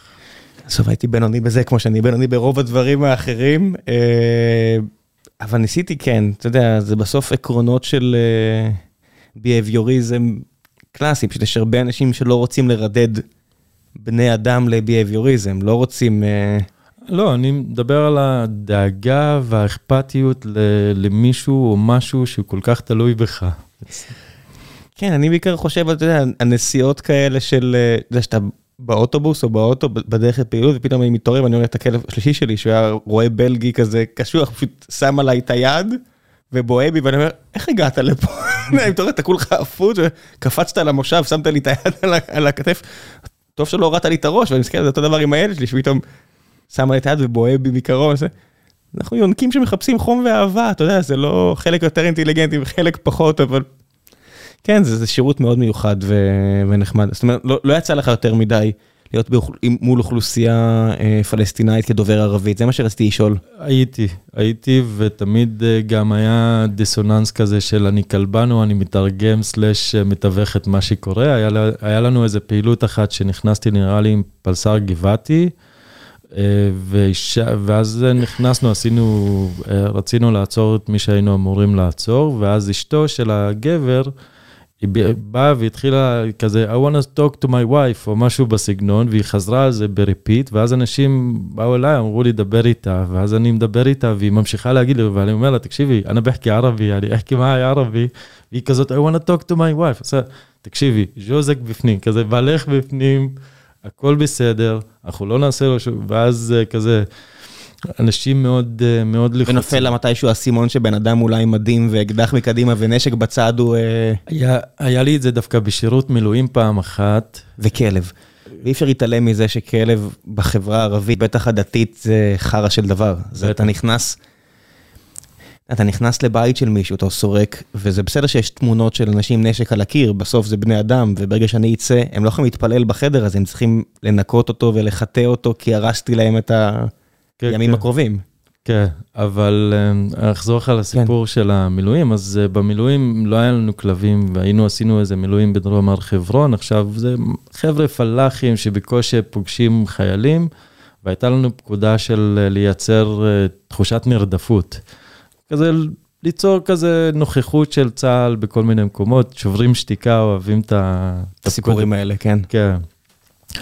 אה, ואתה יודע, מילואימניקים, היה איתנו גם חבר'ה סטלנים, חבר'ה סטודנטים. כן, כשאמרת פלאחים כאלה, לא ידעתי אם אתה מדבר על המילואימניקים או על... אז גם, גם. כן, יש לי בראש אה, את החבר שפר מאצלנו, אה, שאני אומר, כן, בראש שיש לי מילואימניק. בדיוק, אז uh, אני הייתי הנגיביסט באותה, באותה פעילות. איש ו... יקר, מצטער אם uh, נעלב, אני, אני מת עליו, כן. uh, ואתה יודע, ב... היה יום יולי חום אימים, ואנחנו מגלים שברלד שלנו, כי בכל פלוגה יש את הברלד שלו, שכח להביא את הפק"ל מים, שזה מה שהוא היה צריך לדאוג, ולאנשים אין מספיק מים. אז אני אמרתי למפקד, בוא אני, בוא אני אלך, ניכנס שנייה לכפר, אני אקנה, מה הבעיה? אז הוא אמר, לא, וכניסה זה, בסוף שכנעתי אותם, אז הם הביאו לי שני מאבטחים, אני הורדתי את הנשק, נסמתי את הנגב, שמתי איזה M16 כזה בתלי סבבה. אבל ונכנ... מדהים. כן, לא, וסט והכול, אני בפעילות מבצעית, אבל צריך לעצור לקנות מים. אז אני נכנס כמו שריף, שני מאבטחים מאחוריי, סבח עשרה חיר, סחבי, כאילו, אתה יודע, מנסה לדבר איתם כזה של אני סבבה, הכל טוב. אתה נראה כמו שועל של השב"כ, זה מה שאתה נראה. כן. בוא נגיד, בוא נשים דברים על השולחן, איך החוויה מהצד השני, בן אדם שיודע ערבית, נכנס עם מאבטחים, אתה השב"כניק. כן, ואני נכנס לחנות, אה, ואני מתחיל לדבר עם הבן אדם, ואני רואה שהוא רועד. אומר לו, תקשיב חביבי, כולה באה לקנות מים מינרליים. הוא לא הבין את הקונספט של מה זה מים מינרליים. אמרתי לו, מים שמוכרים בבקבוק. הם היו כזה, הוא אמר לי, לא, יש לנו שתייה, יש לנו זה, מנגו, לא יודע מה, ואז הוא עצר שנייה, אמר לי, תקשיב, אני חייב ללכת להגיד לאמא שלי שאתם באים לפה רק בשביל לקנות, כי היא פה מפחדת, אתם חושבים שבאים לעצור? לא, תביאו אותה, אנחנו נדבר, הכל טוב, הכל סבבה, ואז... Uh, long story short, התארגנו על מים, נתנו לו למלא, למלא לנו מבקבוקים והתארגנו על מים, אבל כשהוא נתן לי את הכסף חזרה, גם אחרי הרבה מאוד זמן שישבתי ודיברתי איתו, הידיים שלו עדיין רעדו מרוב פחד. אתה עם נשק מולו. כן. אתה עם נשק מולו. כן. בוא. כן, כן, אני... בוא, אני בוא, בוא נשים דברים, אתה יודע, אנחנו לפני הפרק דיברנו על שבמלחמה האחרונה, אה, אני חשתי פחד, אתה יודע, בונים אצלי תל אביב, כל בית שני פה זה בנייה, כל העיר פה בבנייה. הפועלים הם ערבים הרבה פעמים.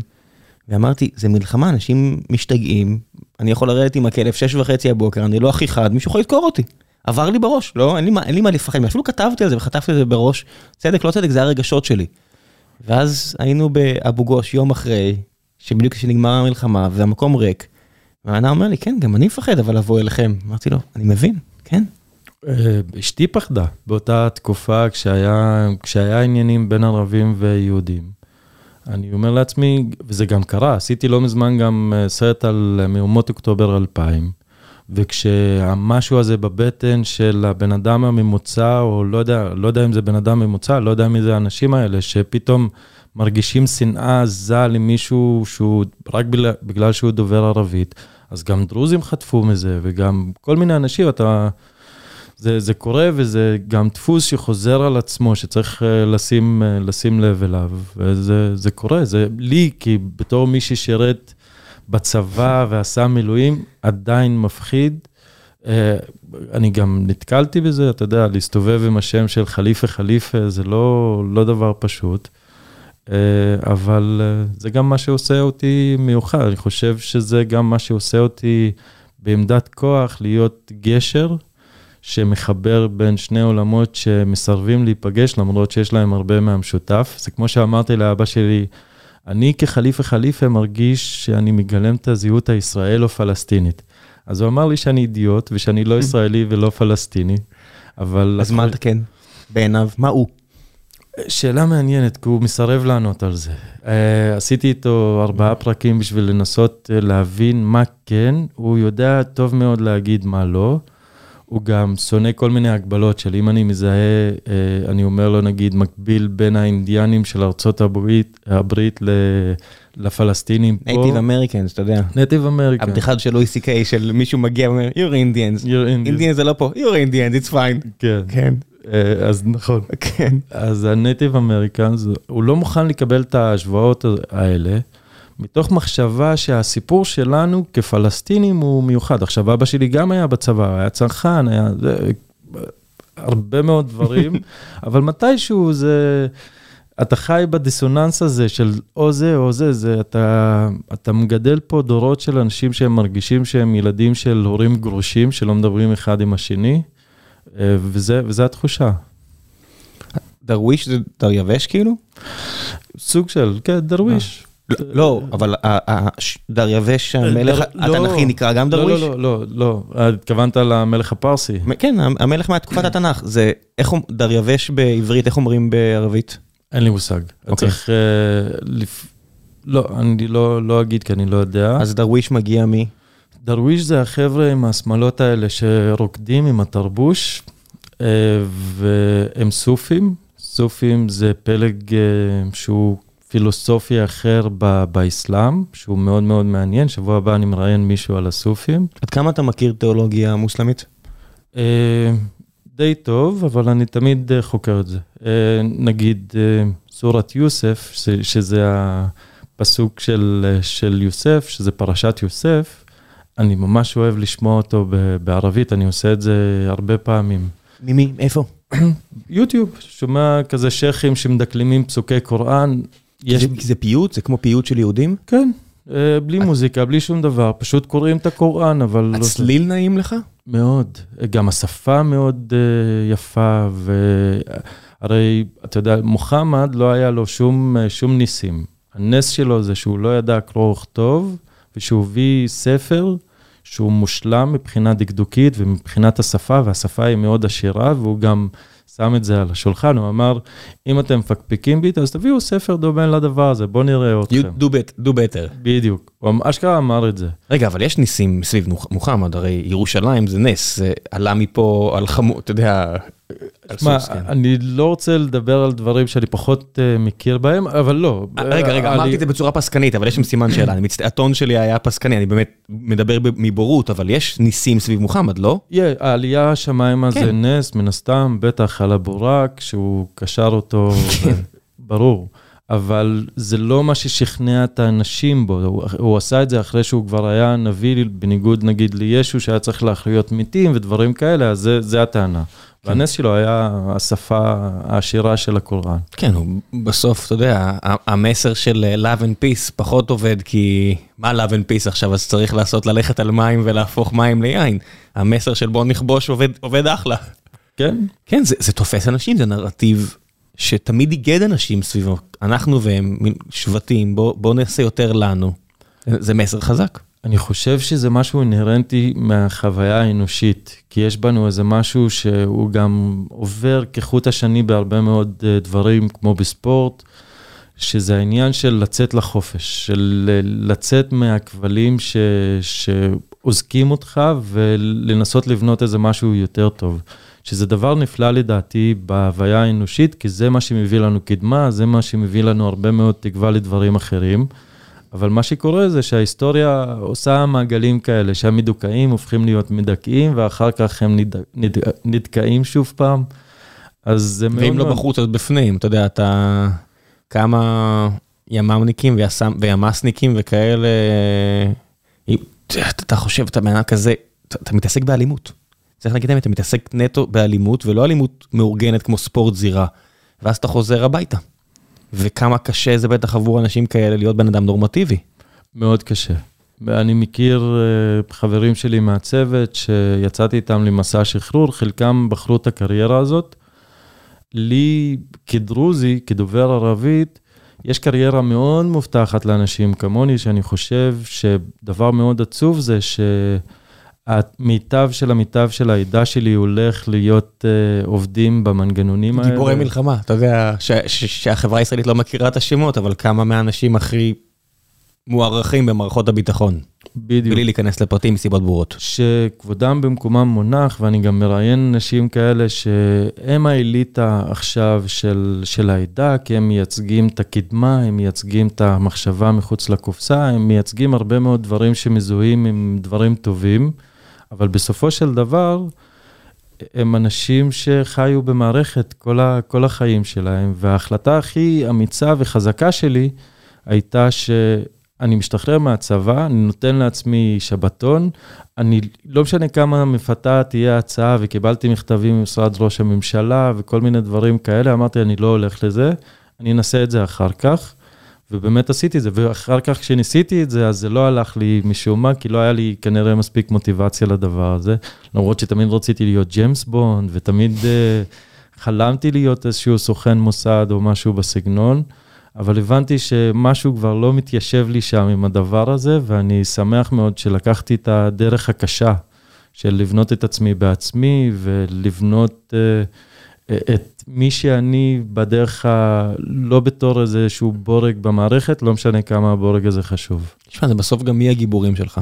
ונורא נורא חשוב בעיניי, כדי שנגיע למקום של חברה נוחה. שאמרתי את זה מקודם בלשון מזלזל, אבל זו שאיפה מדהימה. נוחות. גם אם זה מייצר אנשים רכים, זה בסדר, זה עדיין אומר שיהיה דורות של אנשים שיחיו טוב וכיף. אה, וזה מדהים להגיע לזה.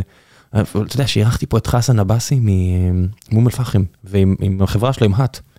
אדם דוקטור מגוגל והכל, ואני אומר, בואנה, אם יש גיבורים כאלה בחברה הערבית, יהיה ילדים כאלה. אתה יודע, אם יעל ארד מביאה מדליה, אז יש ילדות שהולכות להתחרות בג'ודו. ואם יש יזמית שמוכרת חברה, אז יהיו ילדות שילכו לנסות לנסות חשמל למדעי המחשב. ואם יש אה, אה, חבר'ה ערבים שמקימים חברות, או מקימים גופי תקשורת, או מדברים בצורה רהוטה וטובה, אז זה נהיה ה-role models.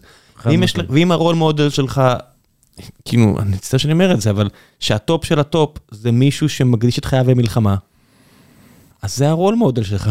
אתה יודע מה... אפשר לשלב, כן, אני לא אומר לא זה. אני אומר, אבל אם זה רק מה שיש, אז זה מה שיש. שמע, זה... זה לא רק גם אה, אה, אנשים שמתעסקים במלחמה, יש המחשבה, כל חייל דרוזי שמתגייס לצבא, זה ישר דוחפים לו חברתית, תהיה קצין, תיכנס לקבע, ת, תמצא, זה הדרך שלך למצוא פרנסה, כי זה בסופו של דבר חברה שהיא הייתה חקלאית, שאיבדה את העניין הזה של החקלאות, והיא מנסה למצוא את עצמה בתור כלכלה חופשית אה, בצורה חדשה. אז יש מלא לחץ על הצעירים של להיות אה, קצינים או להיות עובד מדינה, והרבה מהם הולכים לעשות את זה, כאשר בדת שלנו כתוב, אל תאכל מהכסף של הסולטן. אסור, אסור להיות עובד, זה לא כסף כשר אצלנו. שזה לפי דעתי דבר מדהים. כשאתה אומר לא כסף כשר זה כאילו לא, לא במובן של חלל כשר, אלא ברמה של איסור דתי. איסור דתי... מה זה אצלנו? סליחה, אני, אני מצטער על הבורות, אבל זה כן מעניין אותי. מה זה אצלנו ואיפה החוק הזה כתוב? אמ, אצלנו הדרוזים, כן. וזה כתוב בכתובים שלנו. שאתה יכול לספר קצת עליהם? אני, אני מכיר רק מוויקיפדיה וכאלה, וזה לא מספיק. אני, אז... אני לא, לא יכול לדבר על זה הרבה, גם... בגלל גם הדיסקרטיות ב... של העדה? ו... לא, גם בגלל הבורות שלי. אחת הסיבות שהלכתי ללמוד פילוסופיה, זה שהדת שלנו נגיד מייחסת נביאות לאנשים כמו אפלטון, אריסטו, הם נביאים אצלנו, כמו יתרו. אתה אומר לעצמך, שמע, זה דת בת אלף שנה, איך יכול להיות שפתאום יש נביאים שחוזרים 2,500 שנים אחורה, מה, כן. מה קורה פה? אז הלכתי ללמוד את זה מתוך העניין הזה. מה, אתה מקור של הדרוזים? אה, כן. איפה זאת... לומדים את זה באוניברסיטת חיפה? לא, אני, זה, כדי ללמוד את זה, אתה חייב להיות איש דתי, משהו שאני לא עשיתי. אז אני אמרתי... זה גם נקרא אימאם? לא, שייח. שייח, אוקיי. אז כדי להבין את זה, כדי לשים את ההנחות יסוד של הדיון הזה, כדי להיכנס לראש של הדרוזים, צריך להבין שזה, אנחנו מאמינים בגלגול נשמות, אבל גם הדת שלנו עוברת גלגולי נשמות, גם הנביאים שלנו עוברים גלגולי נשמות. אז הדת נפתחה בתור דת רשמית לפני אלף שנים, אבל הנביאים שלנו שיחקו תפקידים, אה, יוחנן המטביל ויתרו וכל מיני אנשים כאלה, זה אנשים משלנו. עכשיו, מה שזה יוצר, זה יוצר מציאות של ההיסטוריה as we know it, ואת ההיסטוריה של הדרוזים, שזה דבר מרתק בפני עצמו. וכשאני קורא ויותר מבין, נגיד, את ההיסטוריה של as we know it, נגיד, אני שואל את אבא שלי, אומר לו, איך אפלטון יכול להיות נביא? אצלנו כל הספרים שלו מדברים על הארוס ועל האהבה ועל משכבי זכר ועל דברים כאלה. איך הוא יכול להיות נביא? אז הוא עושה, הם הכניסו את זה, או משהו בסגנון. עכשיו, אם תקרא את אפלטון בערבית גם, זה לא אותו טקסט, יש שם צנזורה. אז זו הסיבה שהלכתי לאוניברסיטת תל אביב בשביל ללמוד את זה, אמרתי, טוב, אני אבין קודם את ה... את המקור. את המקור, ננסה להבין... כמה ו... שאפשר, אתה יודע, אתה לא קורא יוונית. כן. ולנסות כן. לחבר את זה. עכשיו, אני לא ברמה מספיק טובה, בקיאות בדת שלנו, כדי לבוא להסביר לך באמת מה קורה ואיך קורה ואיך uh, הולך. נגיד, האיסור הזה של... Uh, הכסף מהסולטן. כסף מהסולטן זה משהו שהוא מוסכם ומובן, אה, לא אכנס לפרטים, אבל אני יודע ש, שזה מה, ש, כן, מה שקורה. אבל, אבל זה הכל, אתה יודע, אתה אומר, זה רק אלף שנה, אבל האסלאם הוא רק 1,500, וסולטנות זה רעיון שהוא יותר, מתק... יותר עדכני אפילו מהאלף שנה האלו, זה לא, אתה יודע, זה הרבה זמן אלף שנה, אנחנו רואים מה קורה בשנה אחת, אתה יודע. כן, אני השתמשתי במילה סולטן כשליט. כן. king כי... ביבי או king בנט או כי, king... כי סולטן זה הסרט של העות'מאנים, או לפחות למשל פה באזור הזה, אם אני לא טועה זה די חדש, זה 500-600 שנה. כן, אבל הרעיון הוא שיש, אה, זה דת שהיא יותר פילוסופיה מאשר דת, ומי שרוצה לשמוע על הזהות הדרוזית, אז יש לי פרק עם דוקטור. דוקטור ענאן והבי על הדבר הזה, שזה סופר מעניין. והעניין הוא שיש דרך של איך לחיות נכון ואיך להתפרנס נכון, ואיך, וחשוב מאוד שהבן אדם יחיה ו, ויאכל את האוכל שלו בצורה כשרה וטובה, ולהיות עובד מדינה זה לא אחד מאיפה מהם. זה מגיע? אתה יכול להסביר קצת? לפני שאני שולח את כולם לא, גם להזין. חברת ביטוח לצורך העניין, זה לא דבר, זה לא כסף טוב. וזה לא כזה, יש בקיסריה, מבין כל הבתים של העשיריקים והמגרש גולף והקפיטליזם, יש שם אה, מוזיאון, מוזיאון שנקרא ראלי. אה, נראה לי שככה מבטאים את זה, וזה מוזיאון בחינם. אין, אין לקנות שם ואין לשלם שם, וזה מוזיאון עם אומנות אה, ספרדית מדהימה, זאת אומרת ממוצא אה, דלי, וזה בשתי וילות מדהימות, ואתה אומר איזה כיף שיש את הדבר הזה, וזה חינם, למה? כי ה... אני חושב שזה אחד הד... אה, לא דנקנר, אה, טוב, ברח לי השם של המשפחה, אבל אחד מהחבר'ה ששאר המשפחה שלו ידועים בבנקאות בארץ, אמר לא לוקחים אה, ריבית מיהודים אחרים, אז אני חייב לפצות, ויש שם כזה, על הקיר רשום בגדול, אני לא כמו שאר המשפחה שלי, אני שונה. מדהים. שימו לב, זה בחינם כי עברנו פה על כל מיני, זה כסף לקחת מהגויים, לא מהיהודים, זה כל אחד זה... כן, אה, מדהים לדעתי. כן. אה, אבל מה שאני חושב שזה באופן מאוד... רקנטי, רקנטי, לא דנקנר כמובן, רקנטי, מצטער. אמ, שזה מאוד מעניין, כי זו מחשבה שהיא מאוד פרוטסטנטית, של שקוראת לבן אדם אה, להרוויח את לחמו ולהיות מאוד טוב במה שהוא עושה. ולא להסתמך על האל. ולא להסתמך על האל, וגם לא להסתמך על פרשנות של מישהו אחר, זה לחפש מי אני, ואתה יכול להבין את מי אלוהים, או מה הבריאה, או מה זה, כשאתה תחפש את השאלה של מי אני. כן, כשיש נוחות, גם אה, הדת אה, מתחילה אה, להתעוות, כי אתה רואה אה, יהדות בתימן, שאימצו אליהם את הרמב"ם, למרות שהרמב"ם, אתה יודע, ספרד, ארץ ישראל, צפת, כל המסלול שהוא עשה, מה הקשר לתימן, אבל מי שהיה בתימן, אני חושב שהיה לו הרבה פחות נוח מאשר באירופה, או בטח בארץ ישראל כיום, אז התרבות מקדשת עבודה. ואין דבר כזה רק לימודים, ואז אתה רואה פה בארץ שמאוד נוח. ויש מישהו אחר שישלם לך על תשתיות ועל הכל, אומרים, אנחנו לא מקבלים הרבה כסף, אנחנו חיים בדלות. אתה אומר, כן אחי, אבל לידה עולה 15,000 שקל, מישהו משלם על זה, כן? תשתיות עולות, יש לך חשמל, יש לך את הכל, מישהו דאג לזה, מישהו דואג לזה, פשוט לא, אתה לא לוקח חלק במשחק, כי מישהו דואג לזה. ואתה יכול, הדת יכולה להתעוות למקום כזה של, הכל מן אללה, או הכל מהשם והכל, רק שמישהו אחר דואג לזה. כשזה פרקטי, אין דבר, אין את החרא הזה. נכון, זה, זה מדהים עד כמה שבסוף זה נופל לפרשנות של, ה, של הבן אדם בסוף, ו, וזה גם מאוד מושפע מהסביבה. אנחנו רוצים לחשוב על הדת ועל האמונה בתור איזה משהו מושלם ושלם שנחת, אבל... כמו עם צה"ל, אני אומר, אני לא יודע מי זה אנחנו פה, אני לא... אני, אני פרגמטי ואני מסתכל, אני לא יודע, אני מניח שהרבה כמוני גם רואים, אנחנו רואים את הבולשיט בהכל. כן, גם שמאלנות זה דת, וקפיטליזם זה דת, אה, הכל... אה, קומוניזם זה בטח דת. כל דבר שבסופו של דבר אה, מתבסס על אמונה. זה מה שיש לנו, זה נגיד כשאתה מתווכח על מדען, הוא יבוא, יסביר לך על סטטיסטיקה ויסביר לך על זה. אני למדתי פילוסופיה של המדע, בסופו של דבר זה מבוסס על אמונה. יש לך דעה שהיא מאוד מבוססת, אתה יכול מאוד מאוד להאמין שהשמש תזרח מחר, להוכיח את זה ב-100%, אתה לא יכול. אין, אה, מה, מה זה 100%? עקרון האובייקטיביות אה, נשבר אה, בפילוסופיה מדעית ממש עם פיזיקה קוונטית והכל, זה פשוט נכון, ב-99.9999% מהניסויים שנעשה זה עובד, אז יש אייפון, ויש פה, ויש פיקסל, המדע עובד.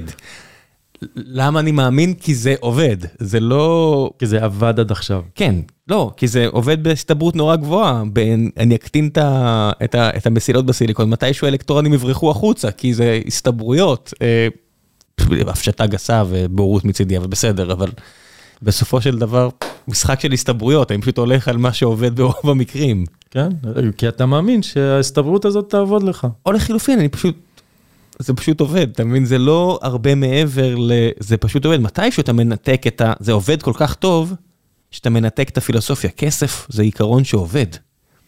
המחשבה הזאת שאנחנו עובדים בתמורה לשטרות, והיום זה אפילו רק דיגיטלי, ומישהו ייתן לי מה שאני צריך.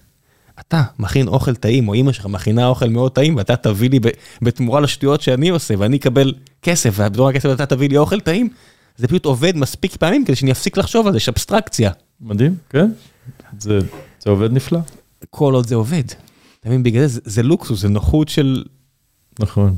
זה כן. עד שנגיד קראתי ספר שנקרא When Money Dies, שמדבר על האינפלציה של uh, רפובליקת ויימאר, גרמניה אחרי מלחמת העולם. היפר אינפלציה. היפר אינפלציה. כן, אם אתם חושבים שהיום יש בצרות. כן, ושם זה, זה מדהים של איך אנשים פתאום מתחילים לחיות, כשהמושג של הכסף מתחיל להתפרק, מאוד מעניין.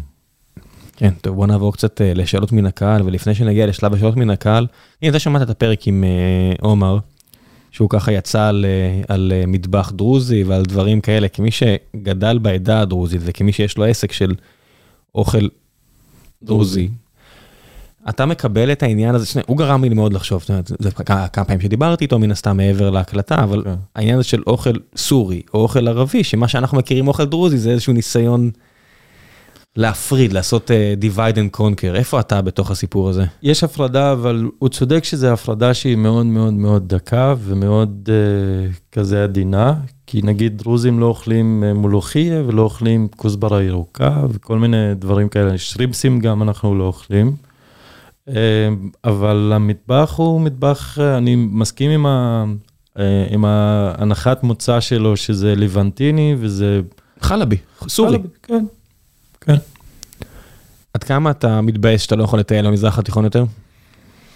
מאוד מתבאס, מאוד מתבאס, במיוחד שאיראן היא אחת המדינות הכי מרתקות בעיניי, אה, ומצרים, אני, אני הייתי ממש רוצה להיות אה, במצרים, אמת, אני מפחד לנסוע לשם. אה, אני אגיד לך גם למה, למה אני מפחד משם. כשאחרי שאני גם נפצעתי בצבא פציעת ידה ידה כמוך, ואחרי הצבא קיבלתי ניחות, ומי שטיפל לי בתיק היה עורך דין שקראו לו כמאל כמאל. והייתה לי בדיחה איתו של להגיד, אני מת לראות את החבר'ה של משרד הביטחון מקבלים את המכתבים של כמאל כמאל שמייצג את חליפה חליפה, כזה, היי, הוא מכיר את הזם הזם, אז בגלל הזם הזם הזה, אני עדיין מפחד לנסוע לי אה, למצרים, וזה מבאס. כן, קצת דיברנו על זה לפני, הייתי הרבה, לא יודע, עשר פעמים בסיני, מקום שמאוד מתגעגע אליו, ומאוד כל כך נהניתי להגיע אליו, והחבר'ה שם, מי שהחוף שהיינו מגיעים אליו, חוף מובארק, והבחור שתמיד היינו, שהיה מחכה לנו, שהיינו אה, מתארחים אצלנו, לא יודע אם הוא הבעלים של המקום, הוא בכלל מרהט, זה היה גדל איפה שנולד קילומטרים מאיפה שאני נולדתי, ותמיד כשאמרתי לו, אולי אולי אני אסע לטייל יותר במצרים, לא רק סיני, הוא אמר, תקשיב, לא בטוח שכדאי לך, אני מה שנקרא ממליץ נגד. כי, כי זה לא מה שאתה חושב בהכרח, ושתדע שכן מסתכלים, והנגמש הזה שאתה רואה פה זה בסדר, זה לא, לא יקרה כלום, אבל don't push it. ואז אה, קראתי בהארץ כתבה של צ'יקי ארד נראה לי, שמאז נהיה קצת מוקצה מכל מיני סיבות אישיות שהוא הביא על עצמו. אבל הכתבה, הטקסט עצמו היה מעניין, זה בן אדם שהוא uber, הוא uber היפסטר, והוא מנסה להציג את קהיר בתור המקום הכי כיפי ומגניב, סטייל זה, ואז הוא אומר, זה כבר לא מקום כיפי, זה מקום מפחיד, זה מקום אלים, זה מקום שבו, וזה הגיוני, זה מדינה שהיא, אתה יודע, האוכלוסייה הוכפלה ב-20 שנה או משהו כזה. שליש לא יודע קרוא וכתוב. כן, הם, הם חיים באזור שהוא בגודל של בלגיה, אבל עם אוכלוסייה שגדלה פי 10, המים הולכים להיגמר, החשמל, לא יודע אם יקרה עם אתיופיה, כי יש שם גם בלאגן, אבל הם בצרות צרורות, וכשיש צרות צרורות, הרבה פעמים נהיה מפחיד למי שרגיל לנוחות. כן, אני, אני בדילמה עם הדבר, עם הדבר הזה. אה, אני חייב להגיד שאני מסתובב ברמאללה ובג'נין, והייתי גם אה, בירדן, שם השב"כ הירדני תפס אותי לשיחה לקפה לפני, אבל... אה, מותר לך להגיד קצת? מותר לך להגיד איך זה מרגיש? אה, לא הייתי מודע לסיטואציה, הלכתי בתור עיתונאי, הייתי צריך לראיין אה, ראש ממשלה לשעבר כדי, כי עשינו סיפור עם אלון בן דוד על החיסול של ח'אלד משעל, והיה לי איזה ביקור של לנסות אה, לראיין את הרופאים ש, שטיפלו בו וכל מיני, ואחד מהם גם ראש הממשלה שהיה שם, והוא חיכה לי והיה לי מועד איתו והכל טוב. וכשנכנסתי כזה לשער, אז הוא שאל, מה הזהות שלך? עכשיו, אני רגיל במקומות האלה להגיד, אני פלסטיני. אתה אומר אה, ערביי 48? איך זה לא, נקרא? לא, אז כשאני, כדי לחסוך את הכאבי ראש, אז אמרתי, אני פלסטיני, הוא לא אהב את התשובה. רגע, רק, אמר... רק לקונטקסט בשבילנו. אה, כשאתה אומר פלסטיני, אני בראש שלי, פלסטיני זה 67, וערביי 48, גם מושג שלמדתי מנועה מהארץ, זה ערבים שפה, נכון, לפני. נכון, נכון. אז מה זה, כשאתה מדבר עם ערבים מירדן, כאילו, מה אתה אומר לו?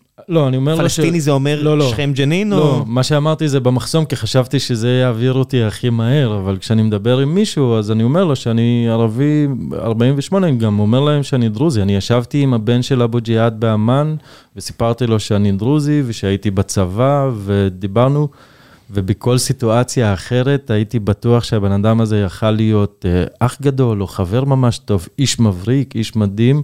אנחנו עדיין בקשר, עדיין יש לו את הראייה של... ישראל, שחיסלה את אבא שלו ודחפה לו 72 כדורים בתוניסיה, אבל אני ישבתי איתם ואנחנו מדברים ואני לא, לא מתבייש בזהות שלי ואני לא מפחד ממנה, אני, אבל יש כל כך הרבה מושגים שאני מנסה תמיד לקלוע מה התשובה הכי קלילה שתהיה. אז מה התשובה שנתת ומה זה אז אמרתי שאני פלסטיני, הוא אמר לי מאיפה, אז, ואז הוא, הוא כזה שאל אותי, אז אמרתי, ישראלי, אה, יש לי כאילו שאני ישראלי, אבל אני פלסטיני 40, 48, הוא ראה שיש שם איזשהו בלבול כמו שהתבלבלתי עכשיו, ולנסות להציג את מה שאמרתי לו, אז הוא אמר, טוב, בוא תשתה איתנו קפה. רגע, אתה לא אומר שם של עיר או... 48 זה 48, אתה לא אומר נגיד אני מדלת, ואז מבינים, אה, דרוזי זה מסובך. אז אתה יכול להגיד, לא יודע מה, אני מ... אום אל-פחם, אתה לא יכול, כי, כי יתפסו אותך, כי זה שקר שאתה לא יכול להעביר? כן, כי אם אני עכשיו אגיד אני מאזור אה, חיפה, ואז אה, יבוא יגיד שייקח אותי לחקירה ויגיד שימצא שאני מדליית אל כרמל, אז אני משקר, איך? אז למה אני משקר? זה קשה לשקר על זה? סליחה על השאלה הבוטה. זה קשה, כי אפשר גם במבטא להבין, מי שיודע ומי שמכיר, אז המבטא... אתה לא יודע... המבטא, בערבית המבטא ממקום למקום משתנה. כי זה המילים. כי זה ורבלי, זה הכל שפה שהיא ורבלית. נגיד דאלית אל כרמל ועוספיא זה שני כפרים שכנים שאי אפשר הרבה פעמים להבדיל איפה הגבול ביניהם. אני בטח שלא יודע. ויש הבדל בין השפה, אפילו בדברים הכי בסיסיים. אתה יכול לתת דוגמאות? כן, אנחנו אומרים כן, אה, וזה מאוד נדיר. אה, רוב הערבים פה יגידו אה, גם, גם עוספיא, אבל זה מתבטא מהדברים הכי פשוטים. אה ואה. כן, וכשאני שומע מישהו מרהט, אז ברור לי מאיזה אזור הוא נמצא, וכשאני שומע רגע, מישהו מהגליל... מרהט אתה, יודע, אתה יודע מי האזור, אתה לא יודע לקיה, רהט, כן, אתה לא תדע רהט. כן, אני יודע שהוא מדרומי. כן. אני יודע שהוא דרומי. אתה תדע שהוא הוא, הוא בדואי מהפזורה הבדואית, כן. אני עושה פה מירכאות באוויר, אבל אתה לא תדע מאיזה שבט הוא... לא, אבל הוא ידע לפי, לפי השפה. גם לפי שבטים, השפה? בוודאי. כי, כי מבחינת מראה זה טיפה יותר קשה, כי עם כל הכבוד, הבן שלי שהוא חצי עיראקי, יכול להיות, אתה יודע, שאתה והוא עומדים אחד על השני, אמריקאי לא ידע מי, מי ערבי, מי יהודי, מי דרוזי, ל... וגם אני לא. בוא נשים את זה על השולחן. כן. אתה, אם אתה נכנס פה ואומר לי, בלי שאני שומע אותך, אתה כותב לי, בסדר? Mm-hmm. אה, אני יהודי טוניסאי. אוקיי, אף אחד לא יפקפק בזה הרי, נכון? נכון. וזה עוד דור אחורה, דור קדימה שכולנו מעורבבים, בכלל זה לא יהיה אפשרי לזהות, אז זה רק השפה נהיה. רק השפה, אבל השפה היא גורם חזקה. שהוא מאוד מאוד אה, מאוד מאוד אה, אה, מש- חזק ומשמעותי, ומקשיבים ושומעים את זה ממש על ההתחלה. נגיד, אחד הדברים שהכי מאפיינים דרוזים, זה את האות כף, אקרא, תקרא. שאת האות הזאת, הרבה ערבים... מה זה? זה קה. לא, מה זה המילה הזאת, איקרא? אה, אה, תקרא. אה, תקרא, כי פה על ציווי אה, תקרא? כן, זה כשמוחמד קיבל את הפסוק הראשון, אז המלאך גבריאל אמר לו, אקרא באסמי רביק אלוהי חלק, חלק על אינסנה מן עלק. אני אוהב את זה כי זה מבטא את הכף הזה, שזה מאוד גרוני, כן.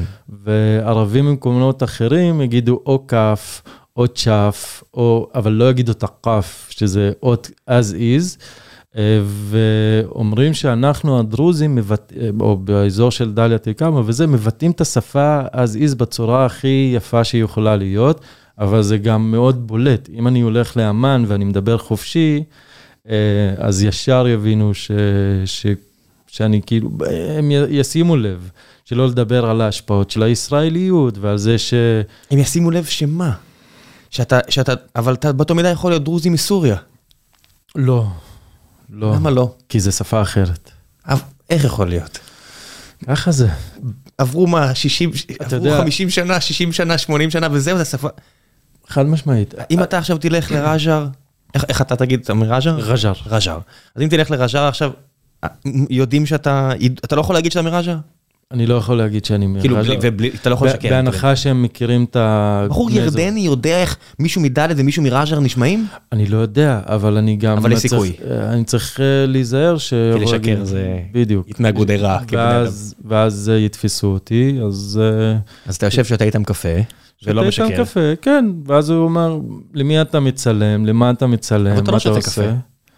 אז שתיתי. אה. עכשיו אני לא שותה, עכשיו אוקיי. אני בכלל, אה, עכשיו עם ההתנהגויות ועם התזונה שלי, אז אני בכלל ווירדו, עם המדיטציות והיוגה שאני עושה. הגיע הזמן לעבור לוויליאמסברג, אבל. בסדר. אה, אבל אה, אה, ישבנו והייתה לנו דווקא שיחה נעימה, תבוא, תעשן איתנו, מה קורה, מה המצב, מה אתה עושה, מה זה, אבל בסופו של דבר זה הייתה שני אנשים שהם מאבטחי גבולות, או איך שלא תקרא לזה, לקחו אותי לחדר חקירות וחקרו מה אני עושה ואיך אני מגיע ל- לירדן וטוען שאני הולך להיפגש עם אנשים, ו- והם ביקשו לדעת עם מי האנשים שאני נפגש, ו...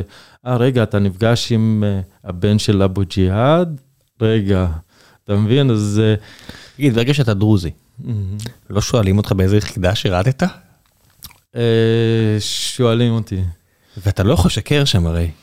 כן, אז נגיד לאבו ג'יהאד, לבן של אבו ג'יהאד אמרתי שגידלתי כלבים. בסדר גמור, לא כן. לא שקר. כן. כן. והוא והוא מטבעו לא לא ישאל יותר מדי. כן, אני גם לא, לא אנדב יותר מדי מידע, כי זה, אתה, גם... ענייני כן, כבוד, כן. אה, גם ענייני כבוד, אבל אה, גם באותה תקופה, עניינים של אה, ביטחון וביטחון שדה וכל הדברים האלה של הסודיות, אז אני לא מנדב מידע מטבע הדברים, אני לא... לא יודע, נראה לי אם עכשיו הייתי לעשות טורניר שש בש עם זביידי, הייתי נמנע מפוליטיקות וגם הוא היה נמנע נראה לי מפוליטיקה. חד משמעית. כן. ואני חושב שלא יודע, לי לפחות זה נראה לי היה נורא קל, אבל אני בטוח שהרבה אנשים מזדעזעים לשמוע את זה.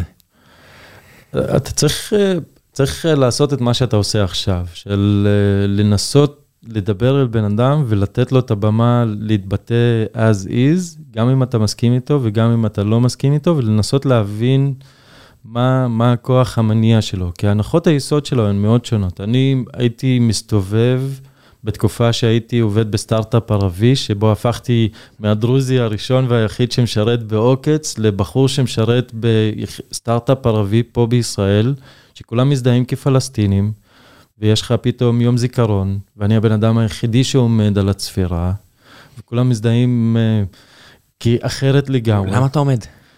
כי יש תפירה ויש אנשים, אה, יום זיכרון כן, אתה עובד עם...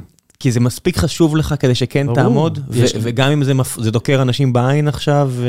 לא, לא, בכלל לא. אני, אתה יודע, זה מה שגדלתי, זה מה שאני רגיל. כן. יש לי חברים ש... שהייתי בהלוויות צבאיות, כן. אני, זה עכשיו, עכשיו אצלי זה השתנה, אני כן עומד מתוך מחשבה שבשני הצדדים יש זיכרון. כן, כי אתה יודע, אבו ג'יהאד, יש כל כך הרבה ישראלים חטיארים בני 60-70 שעדיין מספרים איך הם דפקו בו 72 כדורים בתור... אתה יודע, כתשובה של מה מרב מיכאלי, אני עשר פעמים כמעט מתתי, ואני אומר, אה, כמה חוסר קלאס, אני אומר, אני חוזר תמיד לסבא שלי שאין, ביום הווטרנים, הוא זרק את כל המדים, הוא לא עלה לפה עם המדליות וכל החרא הזה, לא יודע מה הוא עשה וכמה זוועות הוא לקח חלק או ראה, הוא זרק את הכל, כי, כי זה מה שנראה לי גם הגיוני, ואני רואה את הגנרלים הישראלים, אתה יודע כמה ערבים אני הרגתי, ואני אומר,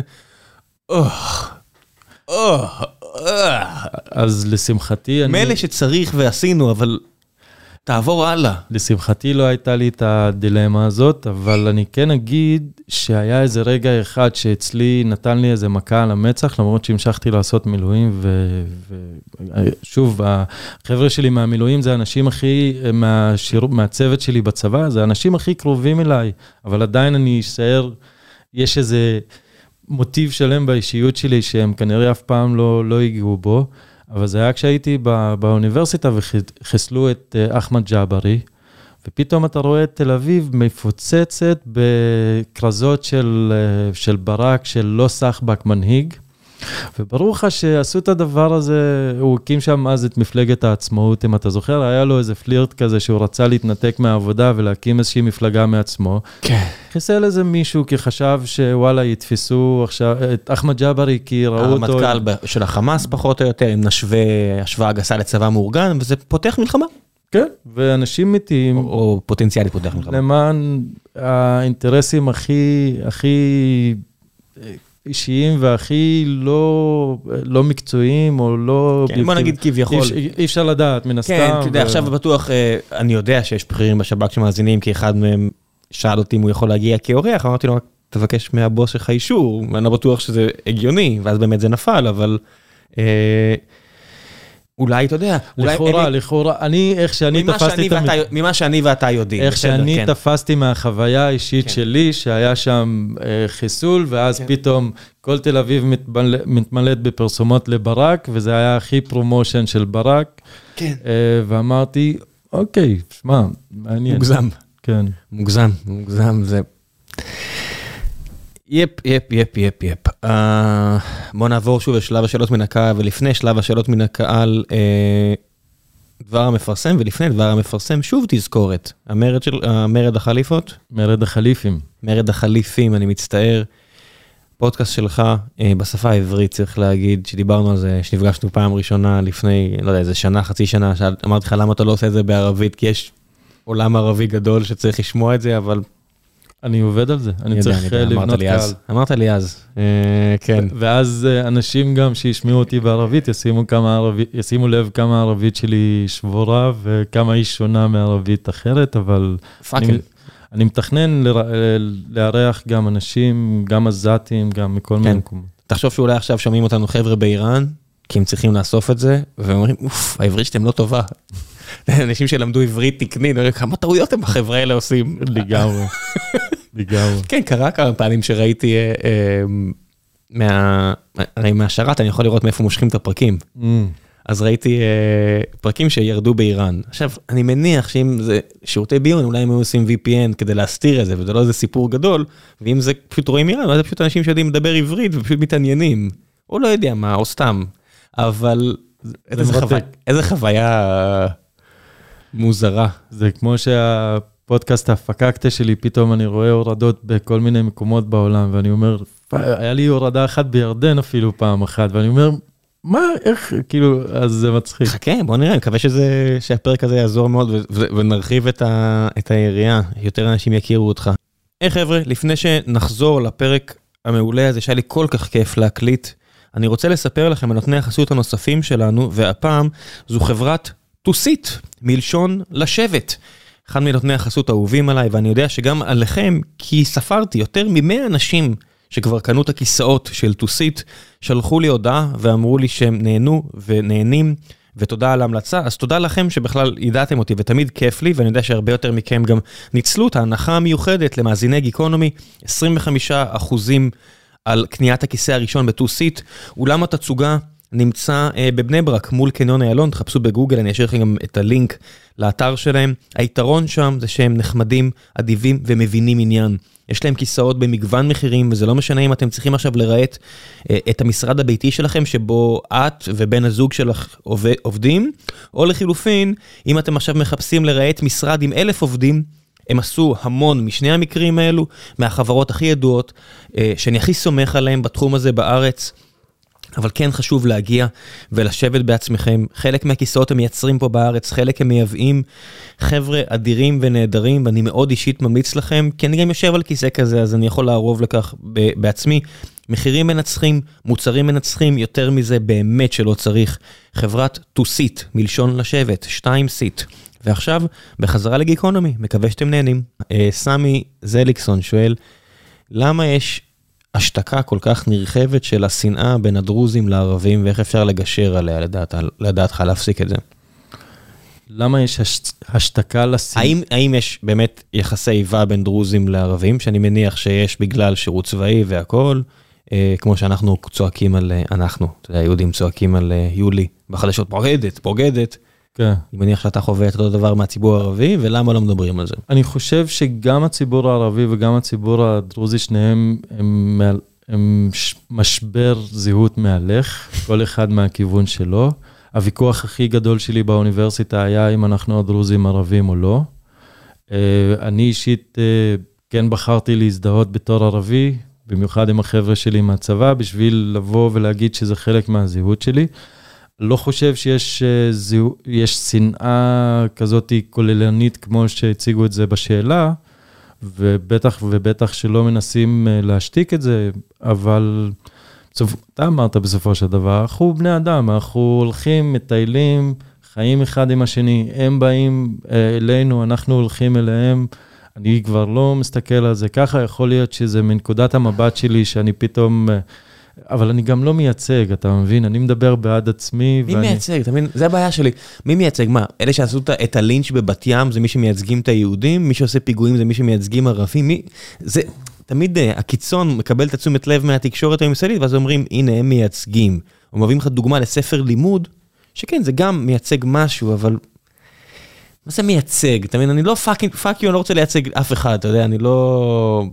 זה כמו שתכננתי... תהיו אנשים חושבים. תכננתי, תכננתי לבוא לפה לתל אביב אתמול כדי לקצר את המרחקים כדי להגיע לפודקאסט. פעם הבאה אני בא אליך, נקליט אצלך. יאללה, בכיף, כן. איזה כיף, תענוג. אה, ובסוף לא הגעתי, כי היה הופעה של חבר שלי מהצבא, שהופיע בפאב מקומי בדאלית אל זו ההופעה השלישית שלו, כולם אוהבים תגיד אותו. תגיד את השם שלו, תפרגן. אה, קוראים לו יונתן שמש, הוא אחלה גבר, הוא עושה אחלה מוזיקה כזאת, זה לרוב קאברים, אבל יש vibe ממש אדיר. יש לו גם חבר'ה אצלנו מהכפר שכבר מחכים שהוא יבוא בשביל לנגן איתו, ועושים ג'מים שהם פשוט מדהימים וכיפים. וזה בדאלית אל כרמל, שלפני עשר שנים, אם היית פותח חנות של אלכוהול, היו שורפים לך אותה. אז הדברים הם מאוד... כן, אבל על אלכוהול יש איסור, על מוזיקה... פאב, יש פאב. אה, אתה אומר, עצם העובדה שזה בפאב. זה בפאב, בדאלית אל כרמל, ויש מוזיקה שזה... איך זה בסדר בעצם? זה שעטנז לגמרי מבחינת... אבל איך זה בסדר מבחינת אבא שלך והחברים שלו והדור הזה? אה, כי יש איזה משהו בדת הדרוזית שהוא לא, לא מיסיונרי. אבל גם ברמאללה שמעתי שיש פאבים. נכון, יש. איך זה, כאילו, כי הקדמה פשוט, כי הנוחות מנצחת, הקדמה מנצחת? כי בסופו של דבר אנשים צריכים להביא אוכל הביתה, ואם אתה רוצה אה, להתפרנס במשהו שאתה אוהב אותו ואתה מאמין בו, אז שיבושם לך, הכל טוב. אה, זה שריר שצריך אה, להפעיל אותו. עד כמה דתי אתה? אני רוחני מאוד, אבל אני לא דתי. דתי זאת אומרת פולחן. דתי, פולחן, הפולחנים שלי זה מדיטציות ו... ולהתחבר ל- לאלוהות שאנחנו חלק ממנה, אבל אני... זה גם סוג של משבר זהות, אתה יודע, לגור בחברה מאוד דתית ולשאול אם אני מאמין או לא מאמין. כן, אני גם, וזה גם מה שיפה בפודקאסט שלי, שאני מוציא את זה על השולחן. אני מדבר על מיניות, אני מדבר על דברים שבדרך כלל לא כל כך אוהבים לדבר עליהם, כמו דיכאונות, כמו חרדות, דברים שאוהבים להשתיק אותם, או התאבדויות, או מה שזה לא יהיה. אצלי אני מוכן לדבר על הכל, ואני חושב שזה זה, זה הדרך אה, למרוד, למרוד במי שאנחנו. אוקיי, עוד קצת שאלות. זאב אה, שואל, לא בטוח שאני מרגיש נוח לשים אותך דווקא במשבצת של הדרוזי, עם מירכאות, אבל כך מובן לפחות מבין ההצגה של הפודקאסט. בסדר, כי אני צריך לרשום כמה מילים, אני לא יכול לכתוב... אה, כולנו נכנסים לאיזשהם רובריקות, ובגלל זה יש שיחה של שעתיים כדי לפרק את הרובריקות האלה, כשזה עובד טוב ולא כמו פעם שעברה שפישלתי. אה, אז שתי שאלות על היחסים בין הדרוזים של 48 ל-67, כלומר דרוזים שבשטחי ישראל לבין דרוזים שברמת הגולן. מה אופי היחסים בין שתי הקבוצות האלה, ואם כן מדובר בכלל בשתי קבוצות נפרדות. זה שתי קבוצות uh, נפרדות. איפה יש דרוזים 67? מג'דל שמס, הוא אמר. אה, זאת אומרת זה רק, אה, זה בין דרוזים שרק של רמת הגולן. טוב, אני אפילו לא תופס את רמת, אתה מבין, זה כן. אצלי. גם לא, כשהתחלת לשאול, אז כשהתחלת להקריא את השאלה, אז אמרתי, אה, זה קל, אבל הוא הצביע על זה. על רמת הגולן, כן, לא, אני לא חושב אפילו על רמת הגולן. נכון. אמ, שם יש את המציאות as we know it, שזה אומר שאתה יכול ללכת לשם ולטייל והכל יהיה בטוח, כן. ואוהבים אותך וימכרו לך פיתה לא, עם לבנה. אוהבים אותך, אבל... והבעיה, כמו שאני מזהה אותה במקומות האלה, שמי שלקח בעלות על איך ולמה צריכים, אה, העניין הבעלות של הזהות של תושבי המקום, זה החבר'ה הדתיים, שזה חבר'ה שהם אה, מאוד שמרניים מטבע הדברים. והם רצו לחזור ליום של לפני כיבוש הגולן. למה? מה, מה היה לפני? לא- סוריה? היה סוריה. אבל גם סוריה זה... נכון. אבל סוריה זה כל כך קצת זמן, זה לא שסוריה הייתה אלפי שנים, מאות שנים, איזה משהו, סוריה זה גם קצת פיקטיבי. ברור, וזה היה גם... אימפריה עות'מאנית שנייה וחצי לפני כן. נכון, ואם תשאל אותי זה אידיוטי לגמרי, אה, אבל... אבל יש מחשבה של סוריה הגדולה בקרב הרבה פלסטינים. זה כן מושג שאיפשהו קיים, זאת אומרת, לפחות אורחת אחת שלא אוהבת אותי עכשיו לשעבר, כי, כי יצאתי אה, ג'רק אליה, וזה בסדר, אה, לא יולי. אחת אחרת, אני מדבר שאני עושה את זה בצורה, איתה זה היה בפייסבוק, לא... אתה עקבי. כן, אני, אני איש קטן אה, בצורה עקבית. לא, סתם, שם זה היה בריב פוליטי, שלפעמים, אתה יודע, בורח לי הגן הבאר שבעי, ו...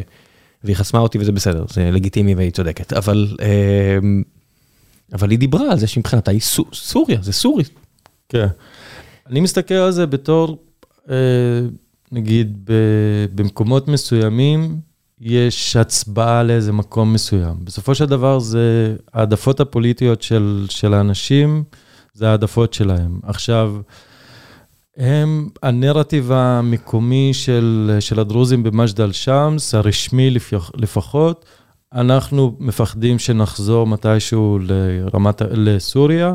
מפחדים או מקווים? מפחדים שאם נחזור, אה, יראו בנו כבוגדים או מה שזה לא יהיה, ופה אנחנו יכולים להגיד את מה שאנחנו, אנחנו יכולים אה, לח, אה, לחיות, להרוויח משני העולמות. אנחנו יכולים להגיד שאנחנו סורים ולקיים את הישראליות שבנו.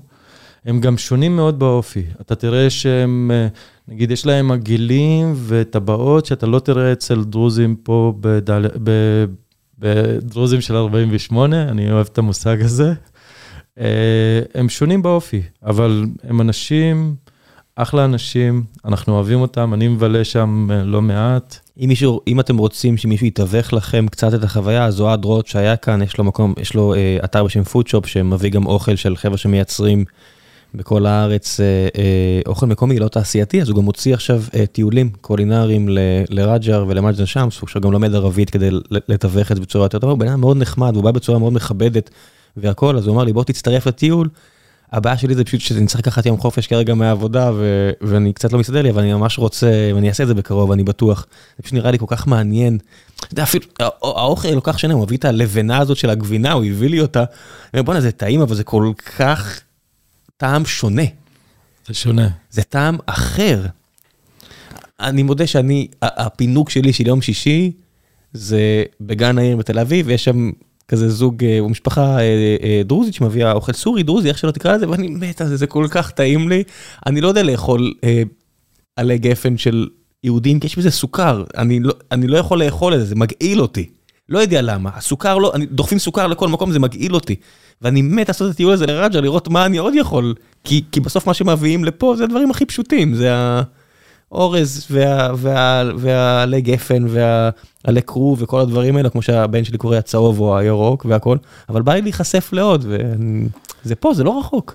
אה, יש פתגם בערבית שאומר, חליל חובז לחבזו לא אכל נוסו, שזה תשאיר את הלחם לאופה שלו גם אם הוא יאכל חצי מהכיכר. ואנחנו טובים באוכל. אה, אנחנו טובים באוכל, אבל אנחנו סובלים מזה שחושבים שבגלל שאנחנו דרוזים, או בגלל שאנחנו ערבים, אז אנחנו זולים בהכל. אם היה לי שקל על כל פעם שביקשו ממני מקום זול לקנות בו אה, רהיטים לגן, או mm, במבוקים, okay, או לא יודע מה, שאצלנו, כאילו אנחנו חיים במציאות אחרת, שהכל הוא מאוד זול, וכשאתה נותן הצעת מחיר ללקוח ש... שאתה רוצה להרוויח, כי יש לך... עסק, כן, עסק. כן. אה, אז אה, לא, מה פתאום, מה, מה נסגר? אתה גם, גם ערבי, גם ערבי וגם רוצה כסף, מה יש לך? רוצה כסף, כאילו, כן. מה נסגר? אז... אה, אתה יודע, זה גם יש את הבדיחות על יהודים, אתה יודע, זה לא נולד משום מקום, אנחנו אוהבים כסף. כן, בגלל זה, אם, אם אני ממליץ, הקייטרינג שלך שהוא אש, הבאת לי אז מגש ענק של דברים טובים, אבל גם אני תמיד אוהב להמליץ על מקומות כמו מגדלנה, שם ליד הכנרת, שזה פשוט מסעדה, היא לא זולה. היא מדהימה. אבל יש, היא אחת המסעדות הכי טובות שאני, ויצא לי להיות שם, לא יודע, ארבע, חמש פעמים, אז אני מעדיף ללכת פעם בחודשיים, או פעם בשלושה חודשים למסעדה, ולא כל יום, אבל שיהיה לי חוויה הרבה יותר טובה, אז שם אתה מגיע, ויש לך את הנוף של הכנרת, ואוכל פנטסטי, ושירות מעולה. כן, זה לא מסעדה זולה, אבל בסדר, אתה לא, אני מעדיף פחות וטוב מאשר יותר ו, וזול. כן, אנחנו, אנחנו סובלים מהעניין הזה של... אה, הם... אני מקווה שזה משתנה, אבל... אני גם חושב, אני גם רוצה להאמין, כן. עם חבר'ה כמו עומר וכאלה ש... שלא מוותרים. כן, אומרים זה יקר, בסדר, אז תאכל פחות. לא, גם אם שמת לב עם השיחה עם עומר, שיש לו כמה מסעדות, איזה חמש-שש מסעדות, והוא בקושי רווחי. זאת אומרת, אה, גם כשהיה את הקורונה, לא קיבל מענקים, הוא חטף את זה. זה, זה מדהים, כי פעם קראתי ספר של פיטר, פיטר טיל, שנקרא מ-0 ל-1, Notes about Startup, והוא אומר שאתה יכול להיות אה, אה, בעלים של חברה מיליונר, אבל אתה ישן על מזרון אה, קקמייקה בבית, וזה, וזה המצב שלי פחות או יותר, כי להיות דרוזי גם, זה בכלל סיפור בפני עצמו, שאולי כש, כשאני אארח אותך, אז אנחנו נדבר על זה. אבל כי זה אני, כי כביכול... אני על הנייר מיליונר, יש לי חברה, יש לי מעסיק עובדים, לא יודע מה, הגיעה הקורונה, לא היה לי איך להביא אוכל הביתה, הלכתי לעבוד עם תאילנדים, לרדות דבש. חזרתי לעבודה של אחרי, אחרי הצבא, כי נטו זה מאוד מאוד מאוד קשה להחזיק הסכם מסעדנות.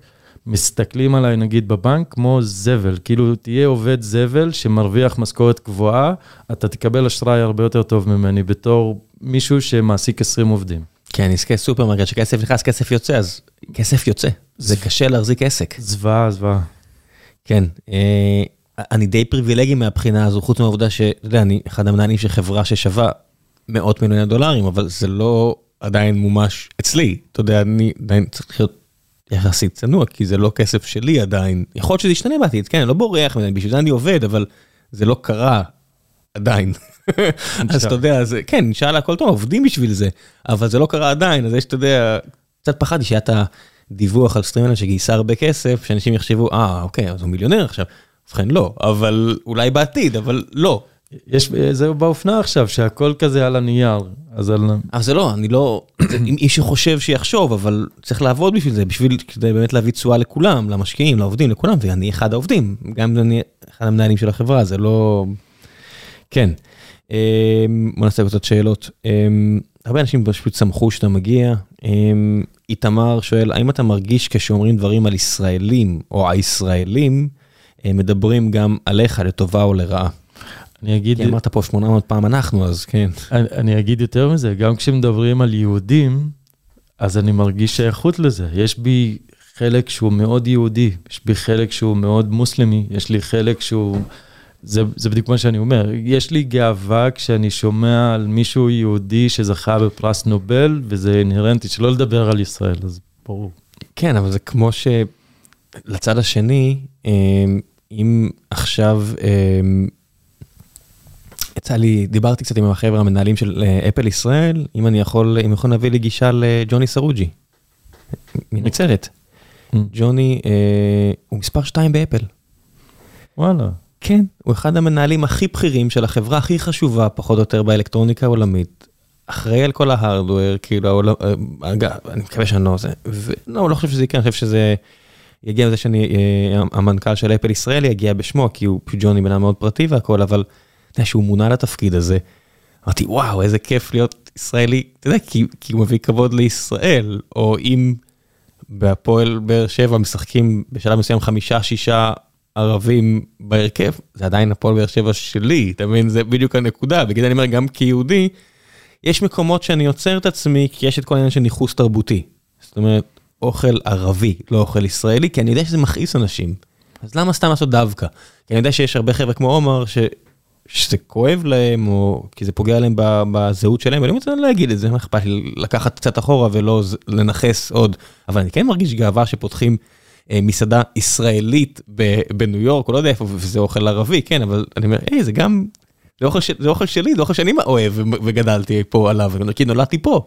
זה עובד לשני הכיוונים כשאתה רואה את הטוב באנשים, וזה עושה אותך שמח. כן, ו... כשאתה רע זה בטח זה הם, כשאתה רע זה הם, בטח, בטח, אבל... כן, אה, אני, אני כן. מאוד, אה, יש בי צד, אני גם הנחתי תפילין, אני השלמתי מניין. למה? א', בגלל הסקרנות. הבנתי. ב', אה, היה לי במילואים האלה שסיפרתי לך, זה היה איזה כניסת שבת, ויש לי חברים דוסים שאני גם עושה איתם מלא שיחות על mm. אלוהים ועל משמעות החיים ודברים כאלה. ואחד אה, מהחבר'ה הדוסים שלי אמר, ישבנו שם בדרום הר חברון, מי, מי ירצה לבוא לקבל את השבת איתי? ואז כולם כופרים, אף אחד לא, לא הסכים לבוא, ואני הלכתי. ויום למחרת היה לנו פעילות שבאמת כל ה... חטפנו הפסד עם כל הכפר, פשוט התפרע עלינו. הפרעות סדר. הפרעות סדר. מילה יפה לשזורקים עליך בקבוק תבערה ואבנים. ואבנים, ואבנים בגודל, אני אמרתי, אני נגביסט, אז אני הלכתי ראשון בכוח, אבנים ענקיות עברו לי ליד הראש, ו... ויש באיזה משהו שהוא רוצה להאמין שזה שקיבלתי את השבת עם החבר שלי, זה איכשהו עזר לי, אבל אה, אי אפשר, אתה יודע, אמפירית, שני אירועים שלא קשורים אחד לשני, אבל אה, כן, אני אוהב את זה. כן, רציתי להגיד לך על זה שאמרתי על הפועל באר שבע עם הערבים ש... כשהיינו מפסידים, פתאום אתה רואה אנשים ביציע צועקים הערבי הזה והכל, אתה יודע, כי כשהייתי ילד היה מלא גזענות ביציע, ואז כשהקבוצה הצליחה יש מלא ערבים, זה כזה, בטח, ביחד, ושמישהו לא משחק טוב, אז יש גזענות פתאום, ואז מישהו עושה לו, אחי, לא בסדר, זה המשפחה שלו שם מתחת, כמה שורות מתחת. ואז אומר, אה, אוקיי, מצטער, מכבד, מכבד, בסך הכל מכבד. אבל זה באותו מידה גם, אתה יודע, על עדות בין יהודים, ועל, אה, כי להיות ביציע כדורגל, כמו במלחמה, אתה קצת מאבד... אה, כי, כי, כי אני, האמוציות גבוהות. אני לא יודע איך זה נגיד בשוודיה, אבל אנחנו במדינה שהגזע הוא נוכח בה בצורה מאוד הלכת, מאוד... על, שמע, הלכת למקום בדיוק שיש מלא מהגרים. שוודיה, זה לא דנמרק, שוודיה, אתה יודע שהכוכב הכדורגל הכי גדול שלהם זה זלטן איבראימוביץ', כן. כל הכבוד, לא בדיוק השוודי שנראה הכי שוודי. אני לא יודע, אני כן. פשוט אומר שזה גם איכשהו מעוגן בחוקים של המדינה. כאילו חוק הלאום ועניינים, אז... הרבה לפני חוק הלאום, חוק השבות. יש עכשיו מלחמה באוקראינה, רוסיה הולכת להפוך לדיקטטורה נוראית, מדברים על עלייה של 100 אלף, נניח יהודים, אני אומר את זה, נניח יהודים, כן, חלק הם יהודים דתיים, בסדר, שיהיה לבריאות, בזכות חוק השבות, כי ישראל מדינה יהודית, ידה ידה, אבל אם יש מלחמה בסוריה, אם יש מלחמה בתימן, אף אחד לא ירוץ לקלוט 100 אלף, 50 אלף פליטים של אנשים שלפני 80 שנה היו פה. כן, אה, זה גם מתבטא, נגיד, כשהיה את חוק הלאום, אז אני אגיד על זה מילה, הגיעו מלא אנשים לתל אביב בשביל להפגין. והם הגיעו להפגין... בעד או נגד? נגד חוק הלאום. נגד חוק הלאום, כן, כי... נכון. כן. והם הגיעו להפגין כי זה לא שיש לנו בעיה עם ההמנון, זה לא שיש לנו בעיה עם הדגל, כולנו שירתנו בצבא, אנחנו חלק מהמדינה הזאת, אבל שם היה, הייתה נקודה שבה כולם הרגישו שהמצב שהוא עכשיו, שהוא מבחינת תשתיות ופיתוח, בוא תראה את השכונות, דברים אלמנטריים כמו חשמל ב-2021, זה לא משהו מובן מאליו, אתה חייב לאלתר את זה לאנשים שגרים בדאלית אל-כרמל או בכל היישובים הערבים, לא קשור לדרוזים. ושם הייתה התחושה שמה שהיה מוסכם כזה בקריצה, פתאום הופך להיות איזה משהו שהוא מוסכם על הכתב. ועכשיו אנחנו רשמית אזרחים סוג, סוג ב'. כאילו קיבלנו את זה שאנחנו אזרחים סוג ב', כל עוד זה לא היה כתוב. אבל ברגע שכתבו את זה, שתינתן העדפה ליישובים יהודיים ולא יודע מה, אז אנשים הרגישו שלא יהיה עתיד יותר טוב, כי המצב הוא באמת חרבן. כן. נגיד דאלית אל-כרמל, לפי דעתי, יש 30 אחוז מכל הבתים בדאלית אל-כרמל שיש להם היתרי בנייה, שזה אומר שאי אפשר לקחת משכנתה, וכל ה... אי אפשר להרחיב. אי אפשר להרחיב, וכל פעם שצריך לבנות בית, גם אם זה על האדמה שלך, אז ההורים לוקחים הלוואות, הילדים לוקחים הלוואות. אין אשראי, דברים הכי בסיסיים בעולם. וכן, זה קטסטרופה, המשמעויות של זה, זה זוועת עולם. כן, שיבל אה, היה כאן ב-2015-2016, אה, והוא סיפר על זה. עברו מה, שש שנים, שבע שנים, וזה לא שזה השתפר. כן, כי זה כאב של כולם. דרוזים צריכים לעבור לחיפה. גם אם רוצים להישאר ליד המשפחה שלהם, כי אין מקום. נכון, וזה לא קשור לדרוזים גם, נוצרים וערבים וכולם, גם אלה שחיים באום אל-פחם, אנחנו נגיד, אה, יש לנו את הסינדרום הזה שאנחנו כל כך מאוהבים בישראל, שאנשים, שוטרים ועובדי מדינה חיים בשכונות שאין בהם כבישים, אין בהם תשתיות. אין בהם חשמל, כי בגלל מדיניות שהיא גזענית, מגעילה ומסריחה, כי עמונה שנגנבה מאדמות פלסטיניות לאור יום, יום, לפי מה שהבית משפט העליון הישראלי אמר, לא אני אמרתי, הייתה סלולה, היה חשמל, היה אפשר להתגבר על כל המכשולים. בדאלית אל-כרמל לא. ומי שישב בדאלית אל-כרמל הצדיק את זה, הוא אמר, מה, אם יאשרו לי, יאשרו לחבר'ה באום אל-פחם. חס וחלילה. חס וחלילה. והיום אנחנו אומרים, תגידו מה, אתם מפגרים? כאילו, שיהיה גם לבחור של אום אל-פחם. אני אספר לך עוד סיפור. עשיתי סרט על אירועי אה, אה, אוקטובר, והיה איזה, אה, הלכתי לראיין אנשים שלהגיד, אירועי אוקטובר זה משהו שקרה לפני 20 שנה, ו... 22 שנה, כן. כן, ואני בתפיסה שלי אז חשבתי גם שמי שמת הם מחבלים, אין להם שום קשר למחבלים. מה חשבת? היית בן 13. נכון, אתה יודע. 14. אתה לא- רואה חדשות, אתה כן. עוקב. והייתי בטוח שזה מחבלים וזה, ואז אני פוגש את זה בבגרותי, ואני מדבר עם אה, בחור בשביל לראיין אותו לתחקיר של הדבר הזה, ואז הוא אומר לי, תקשיב, הוא אומר, לא אני, אנחנו ערבים לא טובים בלבנות מדינות. אנחנו יודעים לעשות חמולות, שבטים, מדינות, לך לחבר'ה של אום אל-פחם, תגיד להם, מעבירים את הגבול, לא עושים שום טרנספר. אום אל-פחם עכשיו תיכנס ל... אה, כמו שליברמן אמר, החלפת שטחים. כן, מה ש... מה שליברמן אמר, בוא נעשה את התוכנית הזאת, אתה תראה שכולם ירצו לגור בישראל, כי כולם יודעים שלחיות תחת uh, הנהגה שהיא לא יהודית, או... לא, לא יהודית, מדינה מוסלמית. מוסלמית, הוא, הוא פחות טוב. וזה עובדתית הרבה יותר נכון. שוב, אני מודה על האפשרות, על זה שאני יכול גם להתבטא על הדברים האלה, ושאני יכול כן. להגיד את מה שיושב לי על הלב, אבל... חשוב אבל להגיד ששומעים את זה, שעכשיו יהודים מהנהנים אומרים זה נכון, זה נכון. אני אומר, כל פעם שאני שומע סיפורים על דובאי, אנשים אומרים, מה, זה רק בזכות הנפט והגז שלהם. לנו יש לעניות דעתי יותר גז מדובאי. דובאי היא מעצמה בזכות ניהול מדהים של מה שהיה שם. הייתה לי הזכות לדבר עם מי שהקימו, או מנהלים, הבריטים שמנהלים את אה, דובאי איירליינס, אה, או לא זוכר, נקרא חברת תעופה מופלאה שלהם, והם סיפרו לי על משנות ה-70 על איך אה, הם עזרו להם לבנות את זה, ואיך הקימו שם אימפריה, אז להגיד אין מדינות מוסלמיות שיודעות להתנהל, זה פשוט נכון ברוב המקרים, נכון. אולי אפילו ברוב המוחלט של המקרים, אבל יש דוגמאות שלא, ואם תיקח מוסלמים למדינות אחרות, פתאום הם פורחים והכול, אז כן, יש איזושהי בעיה עם, עם דתיות ותרבות, אבל זה לא משהו גנטי, שלא יהודים עכשיו ינהנו ויגידו, כן, כן, הוא צודק. בגלל זה, חשוב הערב... לי רק... אה, בגלל זה הערבים הישראלים שישמעו את זה, הם יעניינו, כי הם הבינו שהם כבר בלעו את הגלולה הזאת של להיות חופשי במדינה שהיא חופשייה, ולחיות במדינה שהיא לא מושלמת. זה כמו שאני אומר לחבר'ה שהם מאוד פלסטינים, חבר'ה, אתם נטפלים לישראל, זה לא חוכמה גדולה. תבואו לכל מדינה, אתם תגלו בסופו של דבר שק של חרא, כי אין מה לעשות, המושג של מדינה זה משהו שהוא בסופו של דבר... קשה. קשה, הוא קשוח, הוא לוקח ממך מיסים, יש לו גבולות, יש לו חוקים, יש לו עניינים, הוא מגביל את החופש שלך. זוגיות, אל תלך רחוק, כל מי שנמצא בזוגיות מספיק ארוכה, עם עוד גבר, עם עוד אישה, אה, לא משנה, כל קומבינציה בין שתי הדברים האלו, זה קשה. זה קשה להתנהל עם אנשים אחרים, אנשים בטוחים שרק אצלהם יש אה, אה, אתגרים, ואז כל מי שנולד לו ילד ראשון, בטוח שרק הוא אוכל חרא, ויש לך את היועצי זוג, יועצי, אה, זוגיות שמטפלים, או רואים את כולם פחות או יותר, כן, כן, זה קשה, בטח קשה, לא ישנים מספיק והכל, אז תחשוב כמדינה שיש אתגרים ויש לחצים, כן, זה קשה. וזה מה שעושה אותי אופטימי, לדעת ש... יש התקדמות, היא, היא, אנחנו משתנים, העולם משתנה, הזיידקאסט משתנה, זיידקאסט. כן, אה, בוא נראה, אולי, אולי שאלה אחרונה, אה, טוב, צריך להוציא את הילד מהגן, מספיק, אנחנו ביום שישי פה. אה, תן לי המלצות, מעבר לפודקאסט, שאני אשים את הלינק, ו... והקייטרינג, שאני אשים את הלינק. וואי, תודה רבה.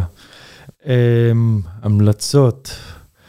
האמת שאת תפסת אותי, זה, זה משהו שאני עושה תמיד למרואיינים שלי, והם תמיד אה, נתפסים אה, על זה מאוד אה, כזה מפתיע. אז אה, לא חשבתי על, אה, על אה, המלצות, אבל אני חושב שההמלצה היחידה שיש לי היא לבוא עם לב פתוח ולנסות להסתכל מעבר לדברים שאנחנו אוהבים אה, לשים אותם, כי הראש שלנו אוהב לקדלג דברים ולחשוב על אנשים מסוימים את מה שאנחנו חושבים. אני חושב שהפתרון של הדבר הזה היא לבוא לפתיחות ו- ולנסות דברים חדשים. אני חושב שלמדתי את זה כשאימא שלי פתחה דוכן אה, לפיתה דרוזית בתחנה המרכזית בתל אביב, אז הייתי פוגש את זה בלייב. הייתי פוגש איזה בחור חייל, או סתם איזה מישהו שהוא נראה רוסי, מגיע לדוכן של פיתה דרוזית, שרואים שהוא בחיים לא ראה את הדבר הזה, ואז הוא מתחיל כזה להסתכל, מנסה להריח, מנסה להבין מה זה הדבר הזה, ואז הוא משתכנע, מבקש פיתה דרוזית עם לבנה, שזה הדבר הכי טעים אובייקטיבית ומדהים שיש, גם אתה אמרת. אין, אין, אה, זה פשוט נורא משמין, אז אני מנסה לא להגזים יותר מדי, אבל תשמע, אני צריך להגיד את האמת, זה, זה, אין יותר טעים מזה. נכון, ואז בום, נפתח לו איזה עולם חדש, ובגלל שאולי ראיתי את זה first hand, אז אני מנסה לחיות בגישה הזאת של להיפתח לדברים חדשים ואנשים חדשים, ולנסות לפתוח גם את הלב על הדרך, וזו ההמלצה הכי טובה שאני יכול לתת לאנשים. כן, ותפיצו אינטלקטואל ג'רמס טובים. אני קורא לזה, כן, אם יש לכם רעיונות שאתם חושבים שהם טובים וערכיים והכול, אל תוותרו עליהם, כן תפיצו, כן נסו לשכנע, גם אם זה קשה. כי בסוף אתה משכנע, כמו קורונה שאמרנו שזה, אבל זה באמת מופץ לאללה. זה באמת וירוס מאוד מוצלח מהבחינה הזו. יש גם רעיונות מוצלחים לאללה, ולהיות נחמד תמיד עוזר להעביר, אה, אתה יודע, בסוף יש ביטוי מקביל לערבית, אפשר לתפוס יותר זבובים מדבש מאשר עם אה, קקי? אני צריך אה, לחשוב על זה, לא משהו שנשלף לי כזה. אבל uh, זה נכון. בטוח שיש, אבל. כן, כי מי שעבד עם דבש, אתה יודע שזבובים באים. כן. ומי שכמוני אה, ניקה הרבה חרא בשירות הצבאי שלו, יודע שגם שם זבובים באים. עושה, עושה שניים מאיתנו. שזה, שזה דבר, שזה היה הדבר הכי קשה בשירות, לנקות את הכלביות בבוקר עם הריח של החרא בחמש בבוקר, יואו, איזה זוועה. לקחת אותי ישר לשם, זה, זה טראומה, הפוסט טראומה של אה, לנקות 20 כלביות כל יום. זוועת עולה. יש גם כלבים, היה לנו כלב אחד בשם רינו, שהוא היה יצירתי, הוא היה, הוא היה מבין שאם הכלוב שלו מאוד מלוכלך, אז יש לו יותר זמן טיול. אז הוא היה מטייל איזה חצי שעה, לא מחרבן בחוץ, מגיע לכלבייה שלו, מוריד איזה גוש, ואז מורח את זה על התא, על כל מקום. הוא לא היה משאיר שום סנטימטר בלי חרא, הוא היה פשוט אומן, זה פשוט כן, מדהים. כי בזמן שמישהו מנקה, מישהו מטייל, או ששמים אותם בגדרית חופש, מה שאתם מכירים אה, בתור אה, גינת כלבים, או לא יודע מה, והם יכולים אה, לשחק, בתקווה לא להסתבך, או לא להוריד לאנשים כמוני אצבעות. טוב, אה, למטומטמים כמוני אצבעות, צריך להגיד, אה, וזה מוצדק בעליל, תסמכו עליי. אדם, תודה רבה רבה, אני מבטיח שפרק הבא אה, אצלך וזה יקרה. יאללה, כיף וכיף, אני אשמח ממש, תודה על האירוח. להם, היה לי כיף גדול. ביי ביי. ביי.